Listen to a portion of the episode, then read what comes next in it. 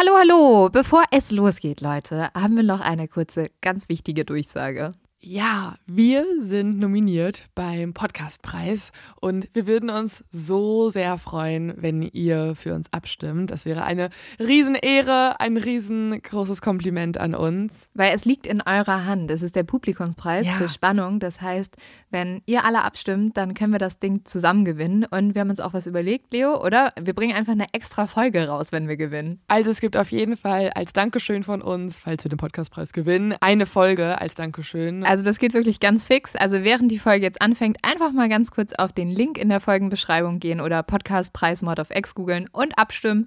Dankeschön! Dauert nur wenige Sekunden und man muss sich auch nicht registrieren. Und jetzt geht's los mit der Folge.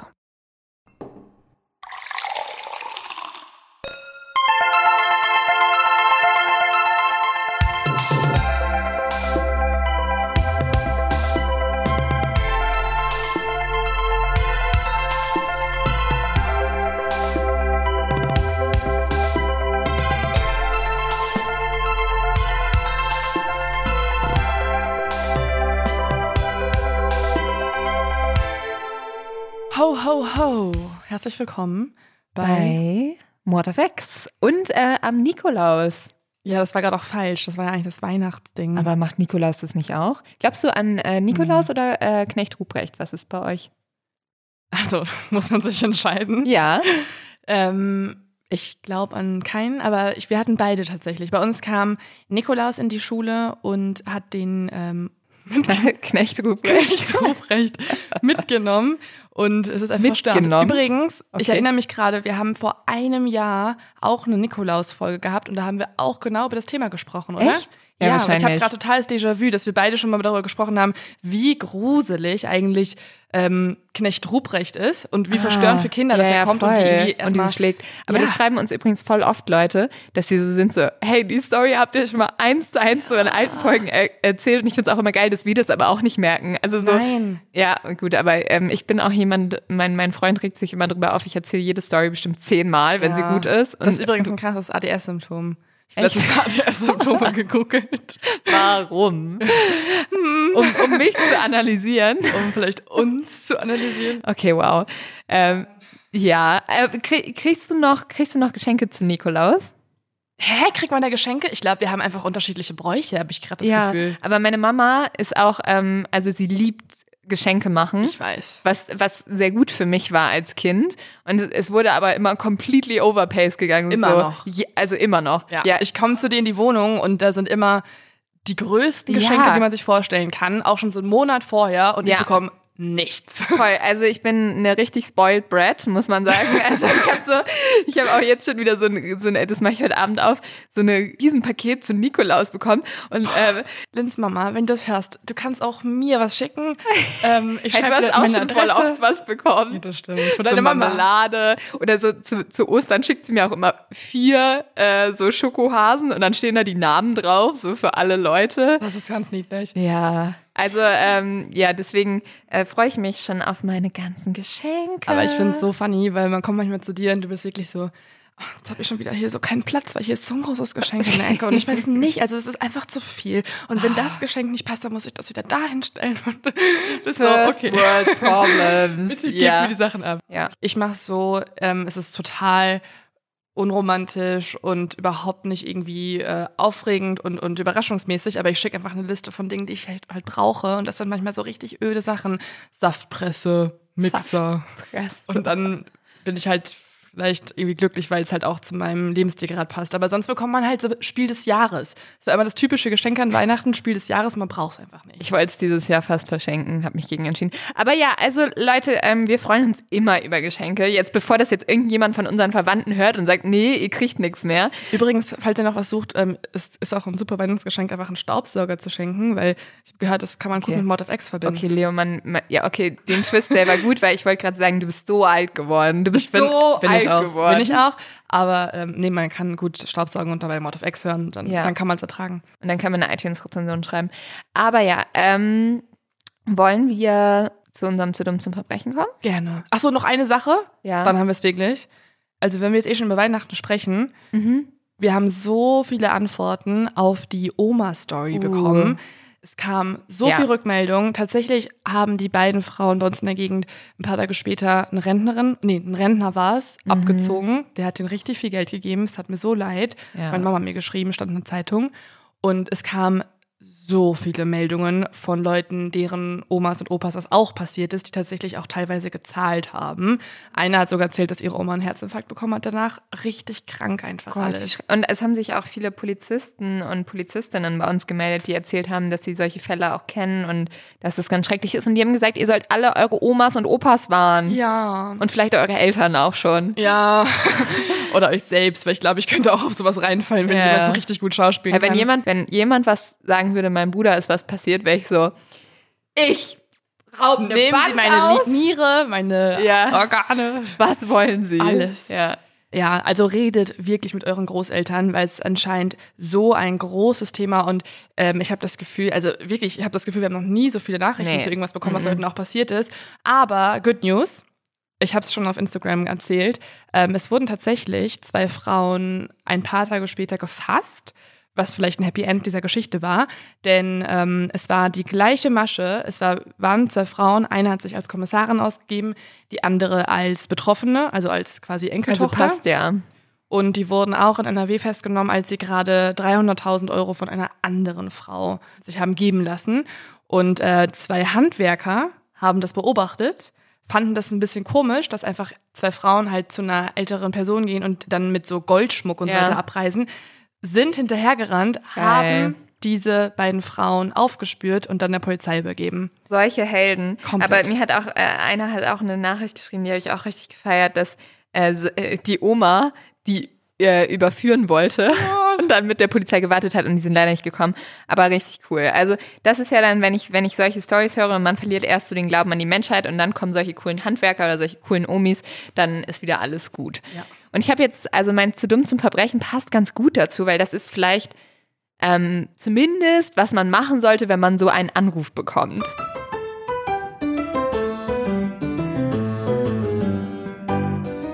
In Lünen ist nämlich ein bewaffneter Mann in ein Wettbüro gegangen und wollte dort die Gäste überfallen. Also ist er zu denen hin, ähm, hat diese Waffe aus seiner Bauchtasche gezogen und hat zuerst einen 53-Jährigen angesprochen und hat gesagt, ja, gib mir dein Geld, gib mir alles, was du dabei hast.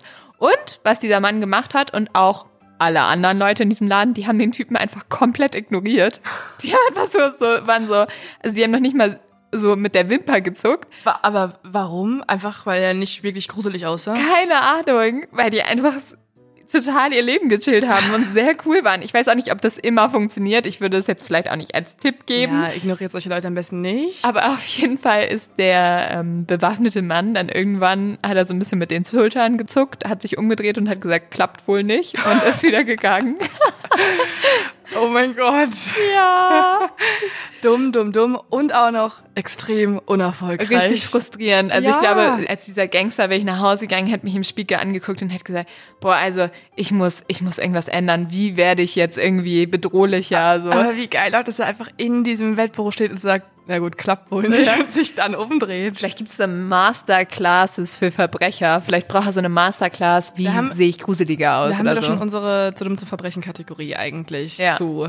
Aber vielleicht sah er einfach mega nett aus. Oder er hat so vielleicht war er auch noch extrem klein, so jung. ein Milchbubi-Gesicht oder so.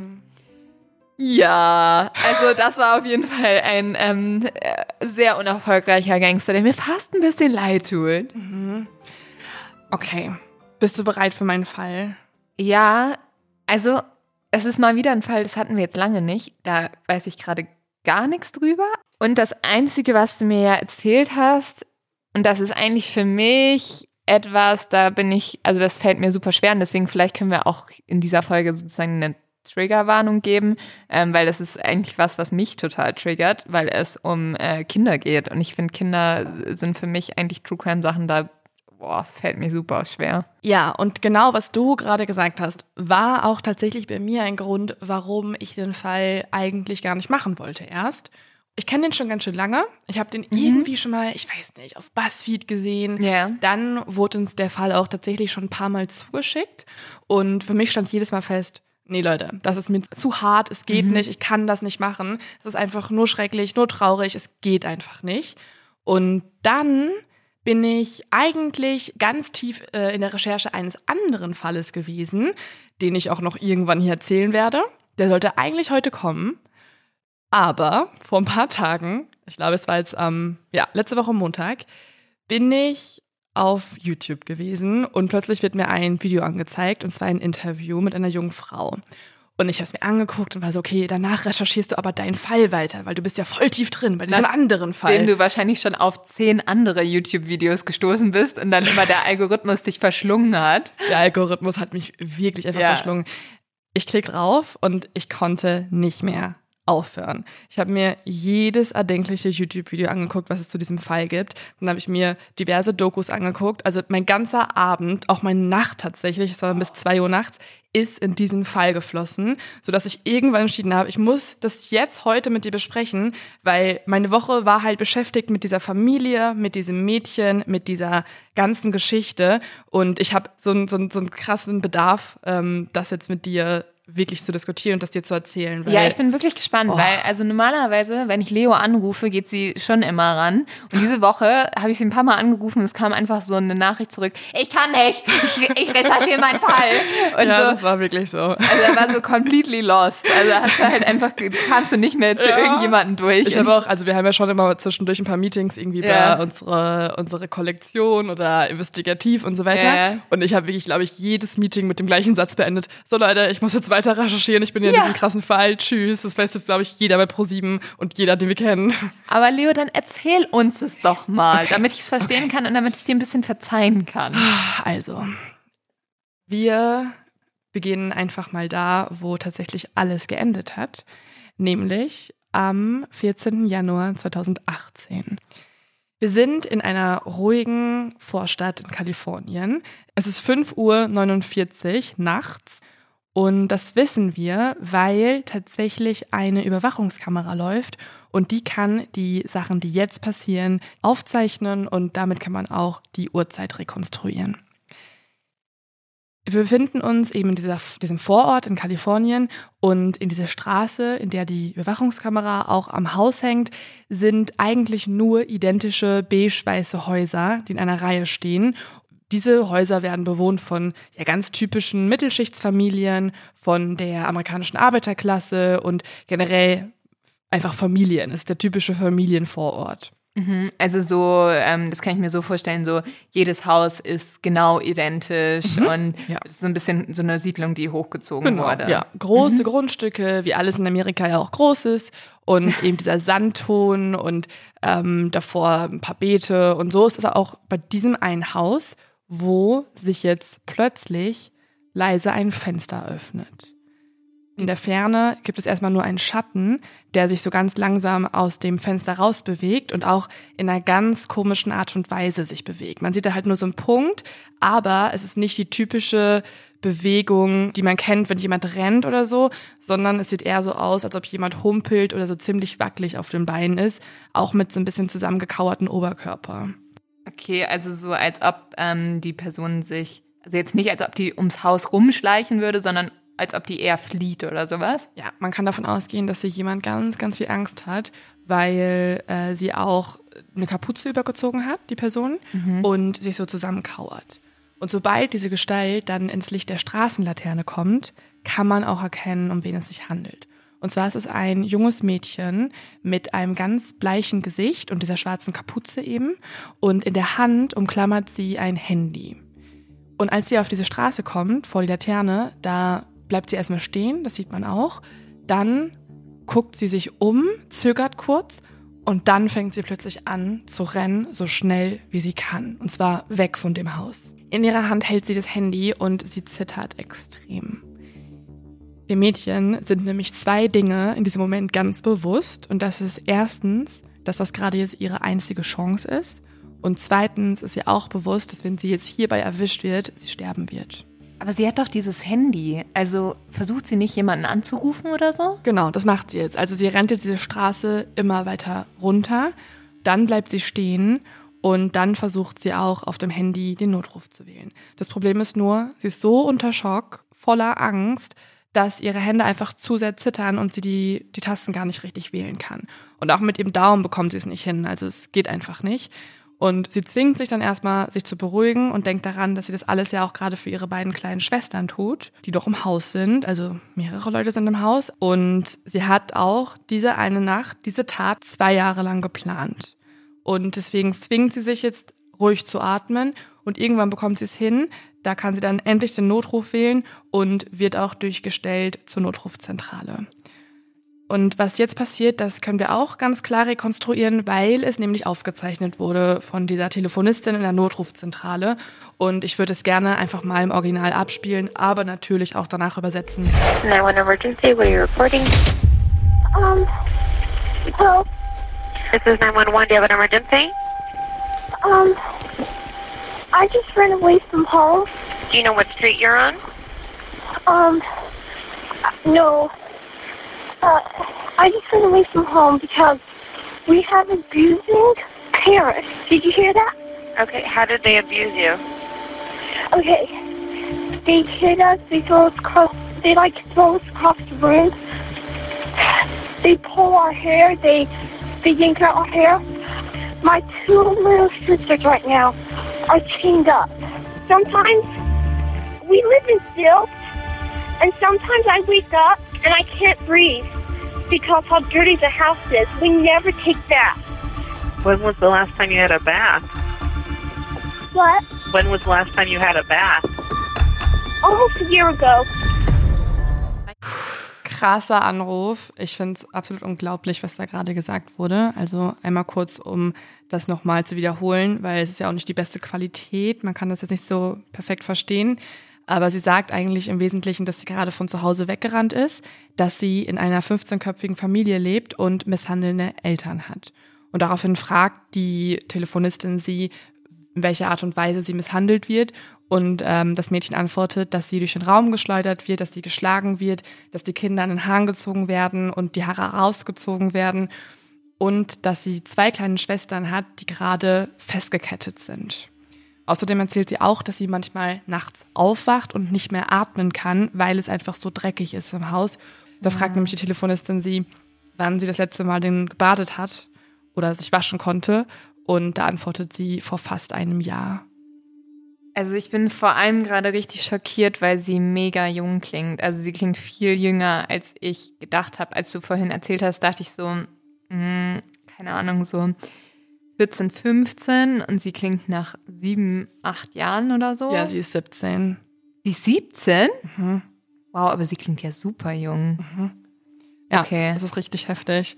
Sie klingt viel jünger, als sie ist. Dazu kommen wir später auch, warum das so ist. Okay. Ähm, aber ja, deswegen, und deswegen ist auch erstmal die Telefonistin so ein bisschen überrascht Ja. und sie fragt jetzt auch immer weiter. Sie fragt zum Beispiel auch, wie sie heißt. Und das Mädchen antwortet Jordan Turpin. Die beiden sprechen jetzt. Jordan steht in diesem Moment mitten auf der Straße. Das, was sie nämlich gerade tut, ist nicht nur ihr erster Anruf, also sie hat noch nie jemand angerufen und noch nie ein Handy benutzt, sondern es ist auch das erste Mal, dass Jordan draußen alleine auf der Straße ist, weil sie bisher noch nie draußen war. Seit 17 Jahren. Ja. Sie war vielleicht mal im Garten und auch auf einem Ausflug mit der Familie, aber sie war noch nie alleine draußen. Sie hat auch noch nie mit einem Fremden gesprochen und auch noch nie jemanden angerufen. Und sie weiß auch gar nicht dementsprechend, was Bürgersteige sind. Und ist natürlich mega überfordert, Genau. oder? Sie wüsste, eigentlich müsste sie jetzt sich gerade verstecken, auf dem Ja. Bürgersteig stehen oder irgendwo in der Ecke, aber sie steht mitten auf der Straße in absoluter Panik, dass auch in jedem Moment die Haustür aufgehen könnte und sich jemand schnappen könnte, weil das würde bedeuten, dass sie stirbt. Jetzt fragt die Beamtin, was für eine Adresse äh, es ist, wo sie sich gerade befindet. Und das Problem ist, Jordan war ja noch nie draußen. Sie hat auch noch nie gesehen, in welcher Straße sie wohnt. Und sie weiß auch gar nicht, was ähm, irgendwie Postleitzahlen sind oder Hausnummern. Sie versucht aber an den Häusern zu erkennen, was da steht. Und dann fällt ihr ein, dass sie auch noch einen kleinen Rucksack dabei hat, wo sie einen Briefumschlag reingesteckt hat. Okay. Und auf diesem Briefumschlag stehen ja viele Nummern, was ja auch die Adresse sein könnte, denkt sie sich.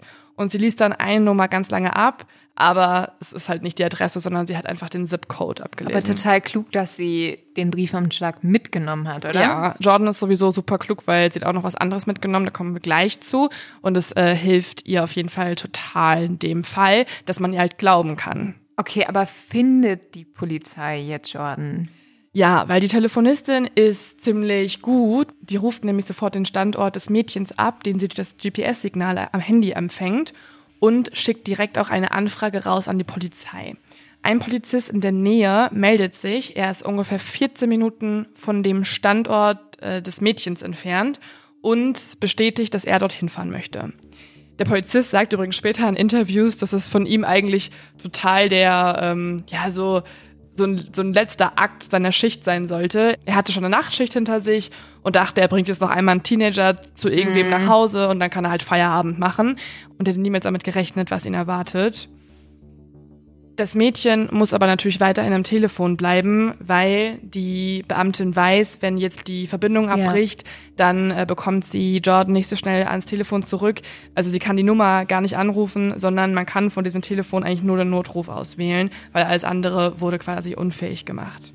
Und das weiß die Beamtin aber auch, das hat Jordan ihr erzählt. Genau. Die beiden sprechen über ganz schön viel. Sie fragt auch irgendwie, wie sie das Handy bekommen hat. Und Jordan erzählt, dass sie das äh, von ihrem Bruder bekommen hat und das schon lange geplant hatte und sich jetzt endlich traut. Und die beiden sprechen zum Beispiel auch darüber, ob sie zum Beispiel denkt, dass irgendwie eine Waffe im Haus sein könnte. Und Jordan antwortet, ja, wahrscheinlich schon, weil sie hat ihren Vater mal darüber reden hören. Und dann bittet die Beamtin, dass Jordan sich auch verstecken sollte, weil sie ist ja gerade immer noch mitten auf der Straße und das Mädchen geht dann zur Ecke, dann wartet sie bei einem Stoppschild. Und ich würde noch mal einmal kurz in den Anruf jetzt reinhören. I just want to stay on the phone with you.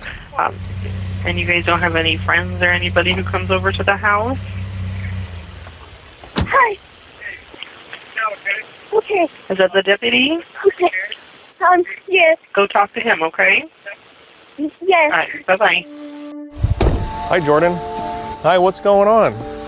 Und was jetzt passiert, wissen wir wieder durch eine andere Aufnahme, denn der Polizist hat eine Bodycam bei sich und da kann man jetzt auch wieder alles rekonstruieren, was gesagt wird.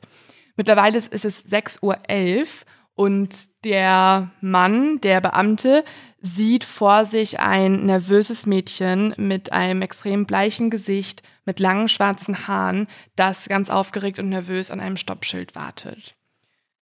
Es ist nämlich jetzt das erste Mal, dass dieses Mädchen außerhalb ihres Hauses ist und auch das erste Mal mit einem Fremden spricht. Deswegen ist sie auch total aufgeregt und sie entschuldigt sich zum Beispiel auch die ganze Zeit dafür, dass sie so viel reden würde, obwohl sie eigentlich aber nur ganz kurz antwortet. Also er fragt sie jetzt irgendwie, wie ist dein Name, ähm, woher kommst du? Und sie wiederholt das Gleiche, was sie auch gerade am Telefon erzählt hat. Ja. Also sie sagt wieder, sie hat äh, diese Eltern, die sie halt missbrauchen und schlagen und, und äh, in diesem Haus gefangen halten. Ähm, aber sie entschuldigt sich auch immer wieder. Und Aber kann das vielleicht daran liegen, dass sie zum Beispiel zu Hause einfach nicht sprechen durfte? Wahrscheinlich. Also dass sozusagen, wenn sie jetzt ähm, schon irgendwie sagt, ja, habe ich gemacht, ist das halt Ja. extrem viel für sie zu reden, weil sie von klein auf beigebracht hat, sobald du irgendwie mehr als eine Silbe sagst, ist es verkehrt. Wahrscheinlich, ja. Und sie hat auch immer noch im Kopf diese eine Warnung von ihrer Schwester, dass sie unbedingt glaubhaft erscheinen muss.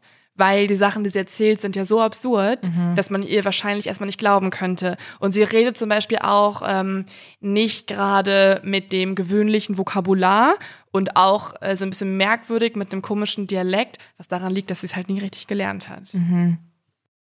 Der Polizist fragt sie jetzt auch, äh, ob sie irgendwie Drogen genommen hätte oder Medikamente oder sowas. Und das Mädchen guckt ihn nur an und fragt dann, was sind Medikamente? Und dann versucht er zu erklären, ja, halt Medizin. Und sie fragt, was ist Medizin? Sie weiß einfach nicht, was das ist. Und dann versucht Oh. er weiter zu erklären, was es ist und sagt, ja, ähm, halt Pillen. Hast du schon mal in deinem Leben Pillen genommen oder heute Nacht? Und sie denkt nach und dann antwortet sie, dass sie noch nie eine Pille genommen hat. Da müsste ja eigentlich schon, also wenn das Mädchen nicht weiß, was Medikamente sind, sollte eigentlich schon so ein Alarmsignal ja losgehen beim Voll. Polizisten. Voll. Und er bekommt auch immer mehr das Gefühl, dass hier halt wirklich was ganz Drastisches nicht stimmt. Und aus einem Bauchgefühl heraus fragt der Polizist dann auch, ob sie irgendwelche Beweise hätte für die ganzen Sachen, die sie erzählt, dass ihre Schwestern angekettet sind, dass sie da in diesem Haus leben und gefangen gehalten werden. Und das ist ähm, total schlau, weil tatsächlich hat sich Jordan genau das vorher auch schon gedacht, dass man vielleicht nach Beweisen fragen wird und hat zusammen mit einer Schwester Fotos gemacht von einem. Und Aber ich, also dafür, dass sie ja anscheinend ähm, noch nie draußen war und gar keine Mhm. Ahnung von der Außenwelt hat, finde ich das wirklich also total bemerkenswert, weil Mhm. dann kannst du ja auch eigentlich total schlecht einschätzen, wie ähm, Menschen reagieren ja oder so. wie funktioniert das Rechtssystem, was braucht man, um jemanden zu Ja. verurteilen. Ja, also da kommen wir auch später noch dazu, warum sie überhaupt in der Lage ist, das alles einschätzen zu können. Und ja, auch, also sie ist ja schon kognitiv total da und, und weiß, was sie machen muss, und dass man ihr glaubt. Und da gibt es eine Erklärung für, da kommen wir später zu. Okay. Sie zeigt jetzt den Polizisten die Fotos und auch die kann man finden und es sind so schlimme Fotos. Sie beweisen genau das, was sie gerade erzählt hat. Mhm. Man sieht nämlich darauf zwei kleine Kinder mit dreckigen Shirts. Das sind so Mickey Mouse T-Shirts, die einfach komplett mit Dreck voll sind und, und nass sind und eigentlich nicht mehr in Farbe, sondern eher schwarz. Die beiden Kinder sind abgemagert, sitzen da mit dünnen Ärmchen und tatsächlich wurden sie auch festgekettet. Und zwar mit so Polizeischellen quasi an ihren Händen und die sind dann nochmal mit, ähm, mit Metallstangen ans, ans Bett festgebunden. Wer macht Ja, sowas? richtig also wie krank. kannst du Richtig heftig. Also ich bin, man kann ja Morde, glaube ich, nie, oder das ist ja kein Mord, aber Taten kann man nie ganz verstehen. Aber wenn es zu Kindern kommt, es ist einfach für mich so Es unverständlich. ist so heftig. Und ja, die dünnen Ärmchen zeigen auch, dass sie halt total unterernährt sind. Man sieht auch, wie die Haare der beiden extrem fettig sind und auch so lang bis zu den Knien. Sie wurden eigentlich noch nie geschnitten und so fettig, dass sie glänzen. Und sie haben tatsächlich auch überall blaue Flecken und extrem traurige Gesichter. Und ähm, Jordan hat das auch nicht mal erwähnt, dass sie verletzt sind, weil äh, sie zu dem Zeitpunkt nicht wusste, was blaue Flecken sind. Also sie wusste nicht, dass es dieses Wort gibt, blaue Flecken, für das, was sie alle auf der Haut haben. Oder dass es vielleicht sogar nicht normal ist. Ja, genau. Das ist alles immer Normalität gewesen, was sie erlebt hat. Und auch wie ihre Geschwister da angekettet sind, das hat sie selber ja schon tausendmal erlebt. Aber in dieser Nacht war es halt zu viel. Und der Polizist fragt auch dann, warum würde das jemand deinen Geschwistern antun? Warum wurden die festgekettet? Und daraufhin sagt sie, dass der Grund ist, dass sie Essen von der Mutter geklaut haben. Aber fügt auch an, dass es natürlich nicht einfach aus Jux und Tollerei war, Sondern sondern weil sie Hunger hatten. Genau, weil sie halt einfach komplett unterernährt sind und Hunger hatten. Der Polizist beschließt ab diesem Moment, wo er auch die Fotos gesehen hat, dass er sofort Verstärkung braucht. Er nimmt dann Jordan mit aufs Polizeirevier. Dort holen sie dann mehrere Männer als Verstärkung und fahren ungefähr eineinhalb Stunden später gegen 7.30 Uhr morgens dann wieder zum Haus der Familie. Es ist die Familie Turpin. Jordan hat sich ja schon vorgestellt als Jordan Turpin. Und sie fahren also wieder in dieses ruhige Viertel, diesen, diesen ruhigen Vorort und können alle auf dem Weg dorthin nicht glauben, was sie da eigentlich gerade gehört haben, was das kleine Mädchen berichtet hat und ähm, wo sie sich halt gleich drauf einstellen müssen. Jordan kommt nicht mit zum Haus, sie bleibt auf der Polizeiwache, weil sie sich sicher ist, egal ob die Polizei dabei ist oder nicht, könnte sein, dass sie getötet wird, wenn rauskommt, dass sie entflohen ist und alles aufgedeckt hat. Ja, beziehungsweise, also so wie das jetzt alles klingt, klingt das ja nicht nach Eltern, die, nachdem man abgehauen ist und zur Polizei gegangen ist, sagen, ach, gar kein Stress, Mhm. Jordan, komm her, wir haben dir eine ba- warme Badewanne eingelassen. Nö, halt im Gegenteil. Ja. Ne? Also komplett. Und die Polizisten fahren erstmal mit drei Wagen dorthin und sie brauchen tatsächlich auch keinen Durchsuchungsbefehl, weil in diesem Fall ein oder mehrere Kinder ja in Gefahr sind und das gibt ihnen die Erlaubnis, dass sie halt das Haus stürmen könnten, wenn sie wollen. Ja, Sie versuchen es aber erstmal ganz diplomatisch. Sie kommen jetzt beim Haus an, stellen sich alle vor die Haustür und klopfen und klingeln. Aber über zwei Minuten passiert erstmal gar nichts. Man hört zwar drin Geräusche, aber niemand öffnet die Tür. Oh mein Gott, bitte trete doch einfach die Tür ein. Wollten sie dann auch machen. Sie entfernen sich dann auch ein bisschen von der Tür. Aber genau in dem Moment, wo sie sagen, okay, fuck it, wir müssen da jetzt Ja. rein, geht die Tür plötzlich auf und dahinter stehen zwei Menschen. Eine erwachsene Frau, die sich als Louise Turpin vorstellt und ihr Ehemann David Turpin. Und wie kann ich mir die jetzt vorstellen? Sind die auch so total verwahrlost und so? schon eher so. Also nicht so sehr wie die Kinder, auf keinen Fall. Louise hat äh, schwarze, lockige Haare, etwas länger. Mhm. Und David auch ein bisschen längere Haare. Und beide sind so 50, um die 50 Jahre alt. Und so sehen sie halt, also die sind einfach typische Eltern quasi. Aber sie gucken extrem verstört, weil man den beiden ehrlich gesagt schon ansehen kann, dass sie ganz genau wissen, dass jetzt auf jeden Fall die Scheiße am Dampfen ist. Ja, kein Wunder, ihr habt äh, eure Kinder angesperrt Mhm. im Keller.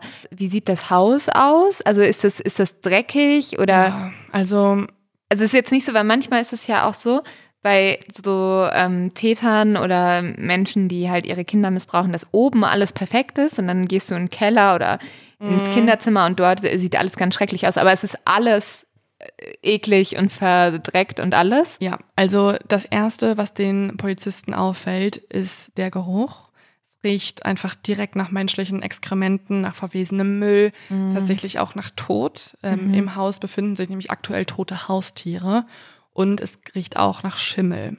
Was daran liegt, dass die Wände halt voller Schimmel sind und auch im Haus sich verschimmelte Lebensmittel befinden. Ich verstehe immer nicht, wie, also wie kann man in sowas leben und Ja. das einfach irgendwann ignorieren?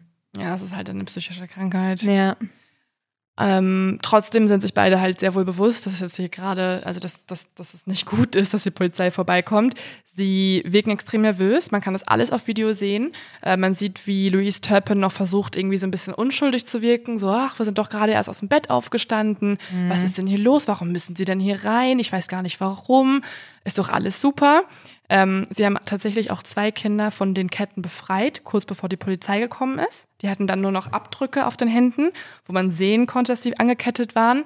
Aber, ähm, das hat Jordan ganz vergessen, ihr Bruder war auch an Ketten und den findet die Polizei auch an Ketten am Bett vor. Und die anderen Kinder sind da einfach im Ja. Haus oder so? Ja, also die Schlüssel hatten die Eltern und die anderen Kinder sind auf dem Boden. Die mussten sich immer hinsetzen in diesem Haus und durften eigentlich nicht stehen. Und die finden die äh, Polizisten einfach in den Betten und auf dem Boden vor. Also das ist so, das sind immer die Momente, wo ich ähm, denke, obwohl ich ein friedlicher Mensch eigentlich bin, ähm, würde ich gerne auf einmal Leute verprügeln. Boah, es ist wirklich so, so, so schrecklich. Ja. Im Haus sind die anderen zwölf Kinder. Das 13. Kind Jordan ist ja schon abgehauen. Und die Polizistinnen und Polizisten können feststellen, dass ein Kind, das was ja auch, den kleinen Jungen, den sie in Ketten vorfinden, dass der wochenlang an sein Bett gefesselt worden war. Und die anderen beiden, die Jordan ja gemeldet hatte, äh, anscheinend kurz vor der Ankunft der Polizisten losgemacht wurden. Also jetzt weiß man auch, warum diese zwei Minuten ähm, da vergangen sind, äh, in der Zeit, wo die Polizei angeklopft hat und die Tür irgendwann geöffnet wurde. Die haben sich sozusagen vorbereitet, ne? Ja, sie haben den dritten nicht befreit, äh, was ziemlich dumm war, weil dadurch kann man natürlich alles als bestätigt ansehen, was ja vorher berichtet wurde. Es gibt ja auch die Fotos. Ähm, aber sie haben trotzdem versucht, das irgendwie zu verdecken. Das klappt aber nicht, weil ehrlich gesagt die Kinder an sich schon Beweis genug sind dafür, dass alles stimmt, was Jordan erzählt. Klar. Alle Kinder sind nämlich extrem blass, weil sie einfach nie draußen sind, sondern immer im Haus. Alle Kinder sind gebrechlich, manche mit blauen Flecken. Auf den ersten Blick denken die Beamten tatsächlich auch, dass hier eigentlich niemand über 18 Jahre alt sein kann, weil sie halt alle so klein und jung aussehen. Aber es handelt sich in Wirklichkeit um folgende Altersgruppen. Das jüngste Kind ist zwei Jahre alt, danach gibt es ein Mädchen, das ist elf, dann zwölf, dann 14, dann 16, 17, 18, 19, 20, 21, 22, 23, Was? 25 und 29 Jahre alt. Hey, das sind ja, also es sind viel mehr Kinder, als ich gedacht hätte. Wow. 15-köpfige Familie. Die fünf ältesten Kinder sind ja nach amerikanischem Recht schon volljährig, also Erwachsene, die dort festgehalten werden. Die ältere Tochter ist halt 29 Jahre alt, also eine erwachsene Frau. Und trotzdem ist durch die Unterernährung und durch das Gefangenhalten ihr Körper so dünn und so klein, als das für ihr Alter normal wäre. Die meisten Kinder werden auch sofort ins Krankenhaus gebracht und dort kann man dann auch noch weitere Symptome aufgrund der Gefangenschaft feststellen. Erstmal sie- weisen sie alle Schwierigkeiten auf zu laufen, weil sie einfach nie laufen durften. Das hat man ja auch Ja. gesehen am Anfang, als die Gestalt aus dem Fenster rauskam und so gehinkt ist, konnte man noch gar nicht wirklich erkennen, ob da jemand springt oder läuft oder humpelt. Dann haben sie alle Wachstumsstörungen. Viele von ihnen haben Herzprobleme durch die Unterversorgung. Der Arm eines elfjährigen Kindes ist so groß wie der eines vier Monate alten Babys. Und der 29-jährige Sohn wiegt gerade einmal 37 Kilo. Und ein 14-jähriger Junge hat den IQ eines Erstklässlers. Ein paar Kinder haben tatsächlich sogar auch bei der Ankunft der Polizei gefragt, was genau die Polizei ist. Also die Beamten und Beamtinnen haben sich vorgestellt und gesagt, hey, wir sind die Polizei, wir retten euch. Und die Kinder wussten nicht, was das bedeutet. Alle haben auch einen starken Akzent oder ein begrenztes Vokabular, weil sie einfach nie zur Schule gegangen sind und sich gegenseitig teilweise Sprache beigebracht haben. Aber wie kann das denn sein? Okay, also es ist Amerika. In Amerika kann man seine Kinder auch zu Hause unterrichten. Mhm. Aber normalerweise, also gerade in Deutschland ist ja deshalb auch die Schulpflicht so wichtig, weil die Schule ja auch als eine Instanz gilt, wo du schauen kannst, ob es denen gut geht. Also wie kann Voll. das sein, dass niemand das mitgekriegt hat? Das ist, ja, das ist halt ein riesengroßer Punkt. Also das ist jetzt auch das nächste Kapitel quasi, was ich mir in meinem Skript aufgeschrieben hat. Also die große Frage, wie konnte es so weit kommen? Ähm, und das, was du gerade gesagt hast, ist eine ganz große Erklärung. Also es gibt einfach die Schulpflicht, es gibt die Schulpflicht in Deutschland und das ist ein Grund, warum halt bei uns sowas hoffentlich eher auffallen würde, wenn jemand unterernährt ist oder irgendwie nicht richtig läuft, ähm, gesundheitliche Probleme hat, dann wirst du halt zum Schulpsychologen geschickt, hoffentlich in den meisten Fällen. Ähm, oder es fällt irgendwem bitte, bitte auf. Ähm, aber in Amerika gibt es es nicht. In Amerika kannst du ganz normal anmelden, wenn du Homeschooling machen möchtest. In diesem Fall haben die Eltern sogar eine Privatschule angemeldet, die halt aus ihren eigenen Kindern dann nur bestand. Und die Mutter, Louise Turpin, war die einzige Lehrerin in dieser Aber Schule. überprüft das niemand? Also Nein, kommt da niemand nein, vorbei und sagt, nein. wir schauen uns das mal an, ob sie überhaupt qualifiziert sind, ihre Kinder zu unterrichten? Sollte ja natürlich eigentlich. Also auf jeden Fall wäre das nötig gewesen. In diesem Fall passiert es nicht. Und generell ist der ganze Fall, auch was noch später passiert, eine große Warnung und ein riesengroßes Beispiel, wie es schlecht läuft. Also alles, was hätte passieren können, ist hier passiert. Auch später. Und dazu kommen wir dann halt gleich. Was aber natürlich die große Frage ist, ist, wie konnte es so weit kommen? Also wie konnten die Leute das ignorieren? Wie konnten Nachbarn wegschauen? Und wie konnten vor allem die eigenen Eltern so etwas tun? Und dafür müssen wir auch erstmal uns anschauen, wie alles überhaupt angefangen hat. Und diese Geschichte beginnt eigentlich dann in dem Sinne gar nicht mit Jordan, sondern mit zwei unschuldigen, schüchternen, unsicheren Teenagern namens Louise und David. Also die Eltern. Genau. Louise Turpin ist die Mama und David der Vater, die übrigens von den Kindern auch immer nur in Interviews mittlerweile Mother und Father genannt werden. Also noch nie habe ich gehört, dass irgendwer die als Mom oder Mami bezeichnet hat. Ich finde sie also ich finde es krass, dass die aber trotzdem noch Mother und Father sagen. So. Aber es wirkt immer sehr abstrakt. Nicht so, als wenn das irgendwie eine Bedeutung hätte im, im guten Sinne, sondern eher meine leibliche, meine Geburtsmutter ja, quasi. ja. Um also die Geschichte von diesen beiden Teenagern erstmal kennenzulernen, müssen wir wieder ein bisschen in der Zeit zurückgehen, und zwar zum Anfang der 80er Jahre. Hier trifft die junge und auch verzweifelte Louise Turpin auf den viel älteren jungen David. Die beiden gehen zur gleichen Schule und sie verlieben sich sofort. Und obwohl Louise erst 14 Jahre alt ist und David schon 21 Jahre alt ist, werden sie zunächst heimlich ein Paar. Louise, deswegen habe ich auch verzweifelt gesagt, kommt selbst aus extrem schrecklichen Verhältnissen. Sie selbst ist in einer missbrauchenden Familie aufgewachsen. Sie hatte nämlich einen Großvater, der sie ihr ganzes Leben lang sexuell missbraucht hat. Ihre eigene Mutter hat das geduldet und sogar auch geholfen. Also Louises eigene Mutter hat die Kinder, sie und ihre Schwester geholt und dann dem Großvater übergeben, damit Aber- sie selber finanziell unterstützt wird. Aber kann es dann nicht sogar sein, dass auch schon die Mutter von ihrem Vater. Wurde also auch. Weil das ist ja das Schlimme. Ja. Oft wird ja Missbrauch, hm, ja jetzt doof gesagt, in der Familie weitergegeben, weil die damit groß werden, dass es Total. normal wird. Und das ist ja in dieser Familie, das ist ja super krass, weil das wurde ja dann von Generation zu Generation weiter Mhm. für normal erachtet. Komplett. Es war einfach ein Kreislauf, es ist einfach ein Teufelskreis. Luises Schwester wurde vergewaltigt vom Großvater, sexuell missbraucht, sie selbst, ihre Mutter und es ist einfach ein, ein Zirkel und genau das passiert ja auch mit den Kindern. Man muss sagen, es ist bis heute schwer, alle Infos zu bekommen. Die Akten in dem Fall sind auch unter Verschluss. Ich habe keine Akten gefunden, auch nicht das Urteil. Aber ähm, man hat mehrere Interviews, auch zum Beispiel von Luises Schwester und auch von einigen Kindern, die mittlerweile an die Öffentlichkeit getreten sind, zum Beispiel erst vor einer Woche. Das ist auch äh, ein Grund, warum ich überhaupt in diesen Fall irgendwie eingestiegen bin. Und die berichten, dass ähm, zumindest in einem Fall David Turpin sich auch an einem 14-jährigen Kind vergangen hat, sexuell in der Familie.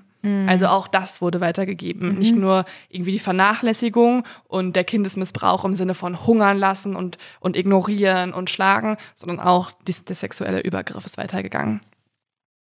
Aber es gibt uns auf jeden Fall schon mal einen ersten Grund, eine erste, eine erste Erklärung dafür, wie konnte eine Frau so werden. Sie, also es ist natürlich keine Entschuldigung, aber man kann vielleicht dadurch alles ein bisschen besser verstehen, weil zum Beispiel Luises Schwester selbst sagt, dass die beide eine Horrorkindheit hatten und das Haus der Turpins wird oft in der Öffentlichkeit als Horrorhaus bezeichnet. Aber Luises Schwester sagt, dass das ursprüngliche Horrorhaus schon viel eher gestartet ist, nämlich in Virginia, da wo Luise selber aufgewachsen ist. Deswegen kann man natürlich auch verstehen, dass sie mit 16 ähm, sofort dort ausbrechen möchte und sie brennt dann durch, und zwar mit David. Die beiden heiraten. David hat gerade sein Informatikstudium hinter sich, er ist mittlerweile 23 Jahre alt und als Informatiker ähm, kann man sich vorstellen, verdient man ganz gut.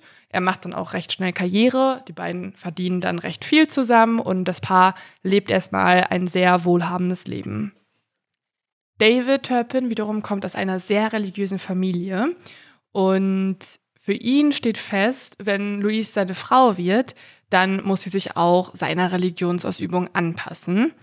Und zwar nennt sich seine Religion die Pfingstbewegung auf Deutsch und auf Englisch Pentecostal Christians. Und es bedeutet, dass einige Dinge, also wenn man es jetzt quasi sehr salopp zusammenfassen möchte, dass einige Dinge in der Bibel sehr wörtlich genommen werden. Aber geht es schon in den Bereich von einer Sekte? Kommt drauf an, wo und inwiefern es ausgeübt wird. Also ich will jetzt nicht sagen, dass alle in einer Sekte sind, dieser Religion angehörig sich fühlen, aber ähm, teilweise ist man schon sehr streng und sehr, sehr auf seine Religion ähm, konzentriert. Und es gibt ja eh dieses Sprichwort, Sekte plus Zeit gleich Religion.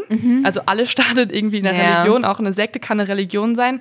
Es kommt halt immer darauf an, wie extrem du das Ganze interpretierst. In diesem Fall interpretieren es David und Louise sehr streng.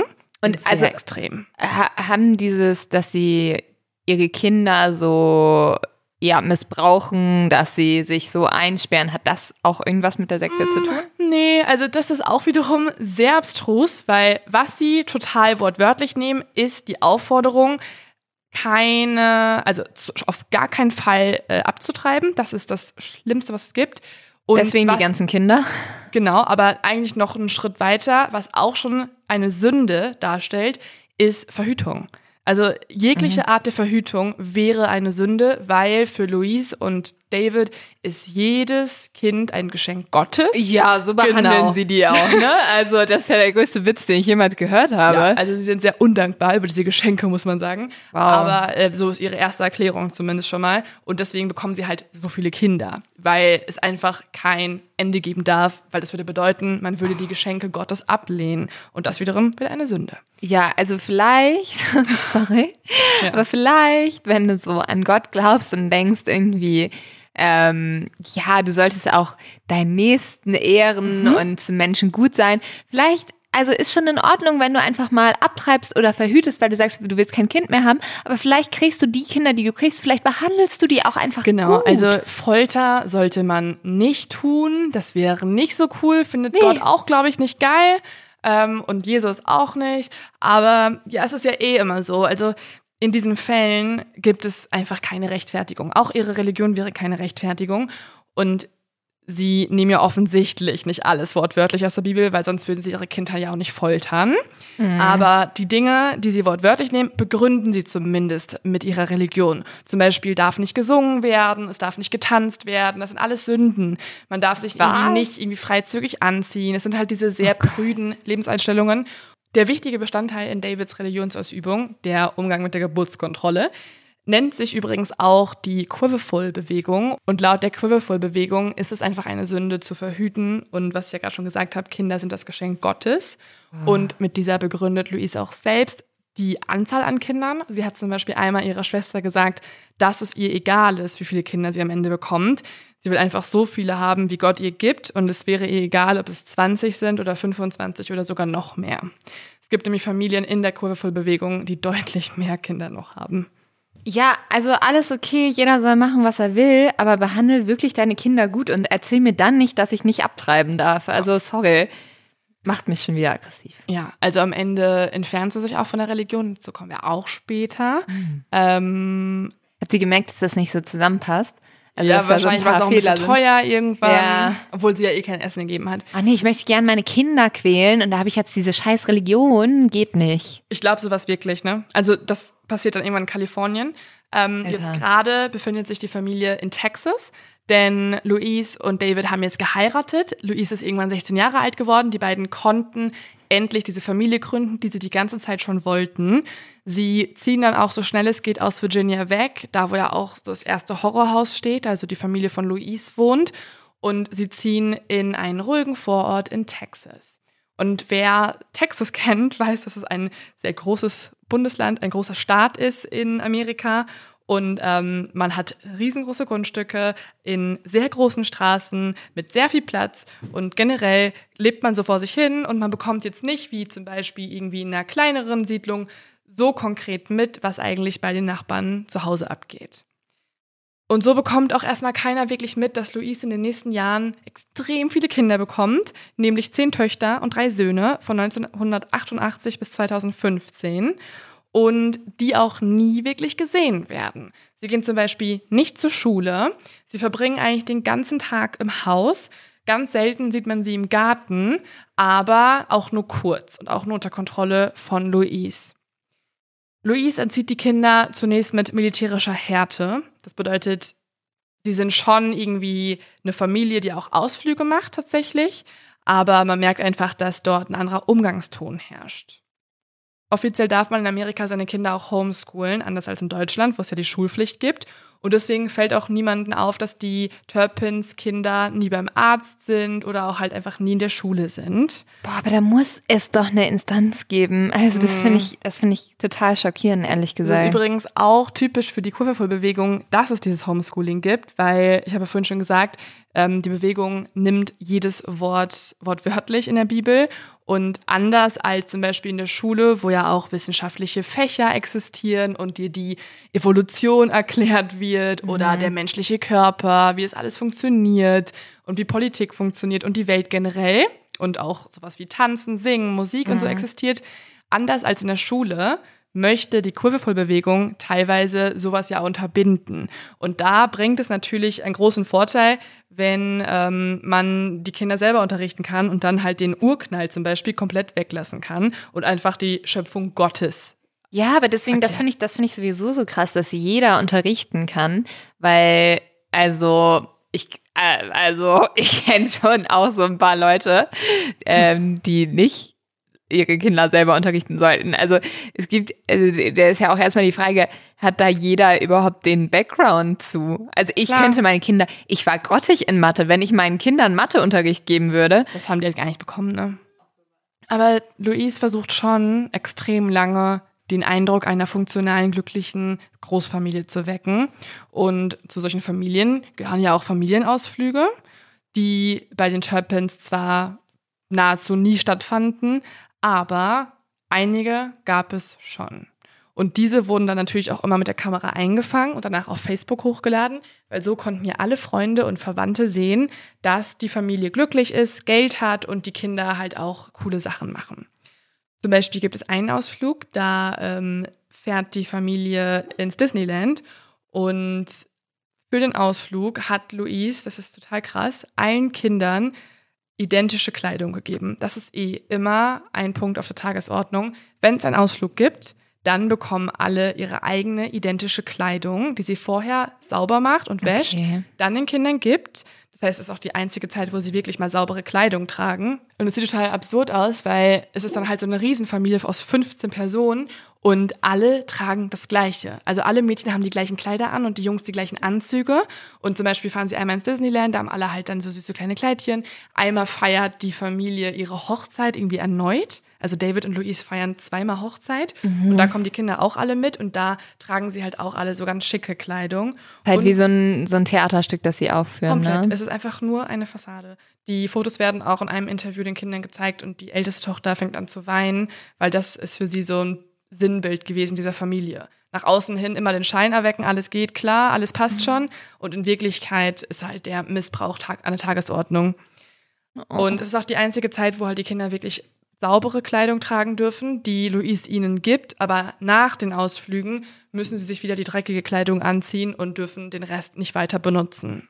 Luises Schwester macht sich aber in der ganzen Zeit nicht wirklich Gedanken, weil sie am Anfang immer noch eingeladen wird zur Familie. Denen wird sogar auch der Flug bezahlt. Die reisen dann nach Texas und besuchen dort die Nichten und Neffen und auch halt die Schwester und den Mann. Und vor allem sagt Luises Schwester auch, dass alle immer eifersüchtig waren auf Louise. Weil alle dachten, dass halt sie diejenige ist, die es endlich geschafft hat. Das ist zum Beispiel ein Zitat von ihr. Wir dachten, sie hätte das perfekte Leben, sie hätte den perfekten Ehemann. Wir dachten, dass sie jederzeit glücklich war. Sie wollten etwas, sie taten es. Wir sahen immer Bilder von ihnen, wie sie nach Disneyland oder nach Las Vegas fuhren. Nun, man muss halt Geld haben, um nach Las Vegas zu fahren. Ich dachte, sie wären eine normale, glückliche Familie. Und das können die Turpins auch ganz schön lange aufrechterhalten, dieses Bild. Bis dann im Jahr 1998 sich aber etwas ändert. Die Fotos hören auf, die werden jetzt nicht mehr gepostet. Es gibt anscheinend keine Ausflüge mehr. Und Luises Schwester und ihr Bruder dürfen auch nicht mehr zu Besuch kommen.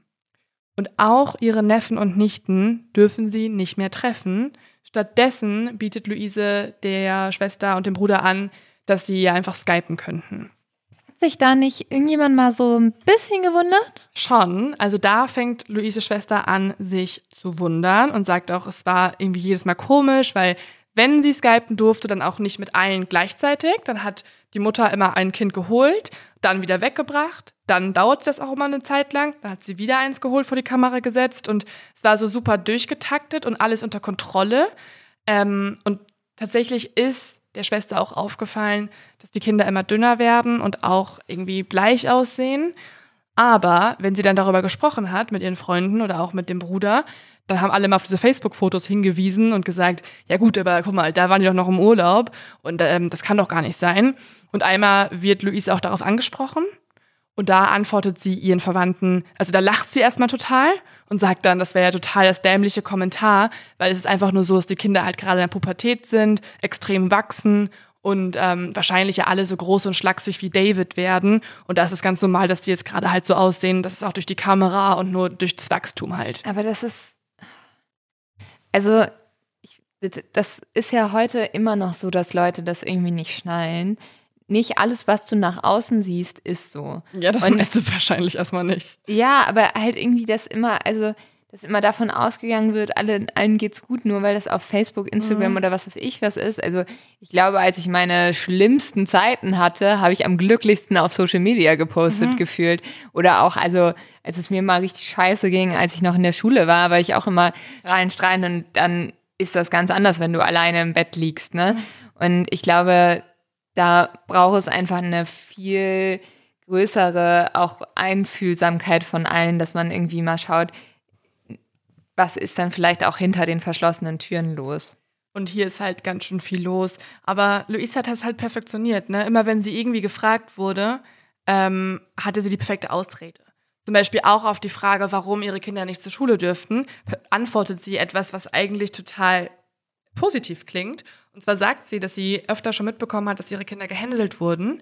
Und um das zu vermeiden, dass ihre Kinder mit schlechtem Selbstwertgefühl aufwachsen, will sie sie nicht zu anderen Kindern lassen, weil sie weiß ja, wie gemein man in der Schule sein kann. Und deswegen möchte sie selber alle behütet sehen. Dabei ist das, was sie gemacht hat, ja die viel größere Sünde und die viel größere, der viel Ähm, größere Verbrechen. Ich glaube, schlimmer geht's nicht Ja, als das, was sie komplett. gemacht hat. Und sie hat sogar ihre Kinder, das ist auch total heftig, ähm, so trainiert darauf, dass sie immer die richtige Antwort geben sollen, wenn sie doch von irgendwem angesprochen werden. Zum Beispiel, wenn sie angesprochen werden, zu welcher Schule sie gehen würden, von irgendeinem Nachbarn oder so, dann mussten die Kinder immer ihr Alter rechnen und herausfinden, auf welchen Grade das passt, also auf welche Schulklasse es sozusagen zutrifft. Und deswegen hatten die immer von ihrer Mutter eine Rechnung im Kopf. Okay, ich bin jetzt zehn, das heißt, ich wäre in der und der Klasse und konnten das dann antworten und sollten sich immer eine Schule ausdenken in der Gegend. Was halt total heftig ist. Also du, die, sie hat ihre Kinder konditioniert darauf, den, die Sache mit selber zu verdecken und zu verschleiern. Also ich weiß, ich weiß gar nicht, was ich sagen soll. Das ist so schrecklich. Die Familie hat auch einen anderen Trick, den sie anwendet. Nicht nur diese Kontrolle äh, der Kinder, was sie antworten, sondern sie machen etwas, was auch sehr auffällig ist bei solchen Missbrauchsfamilien. Sie zieht immer mal wieder um. Das heißt, mhm. immer, wenn das Grundstück sehr vermüllt war, wenn Nachbarn schon öfter mal hingeschaut mhm. haben und es irgendwie auffällig wurde, zieht die Familie weg.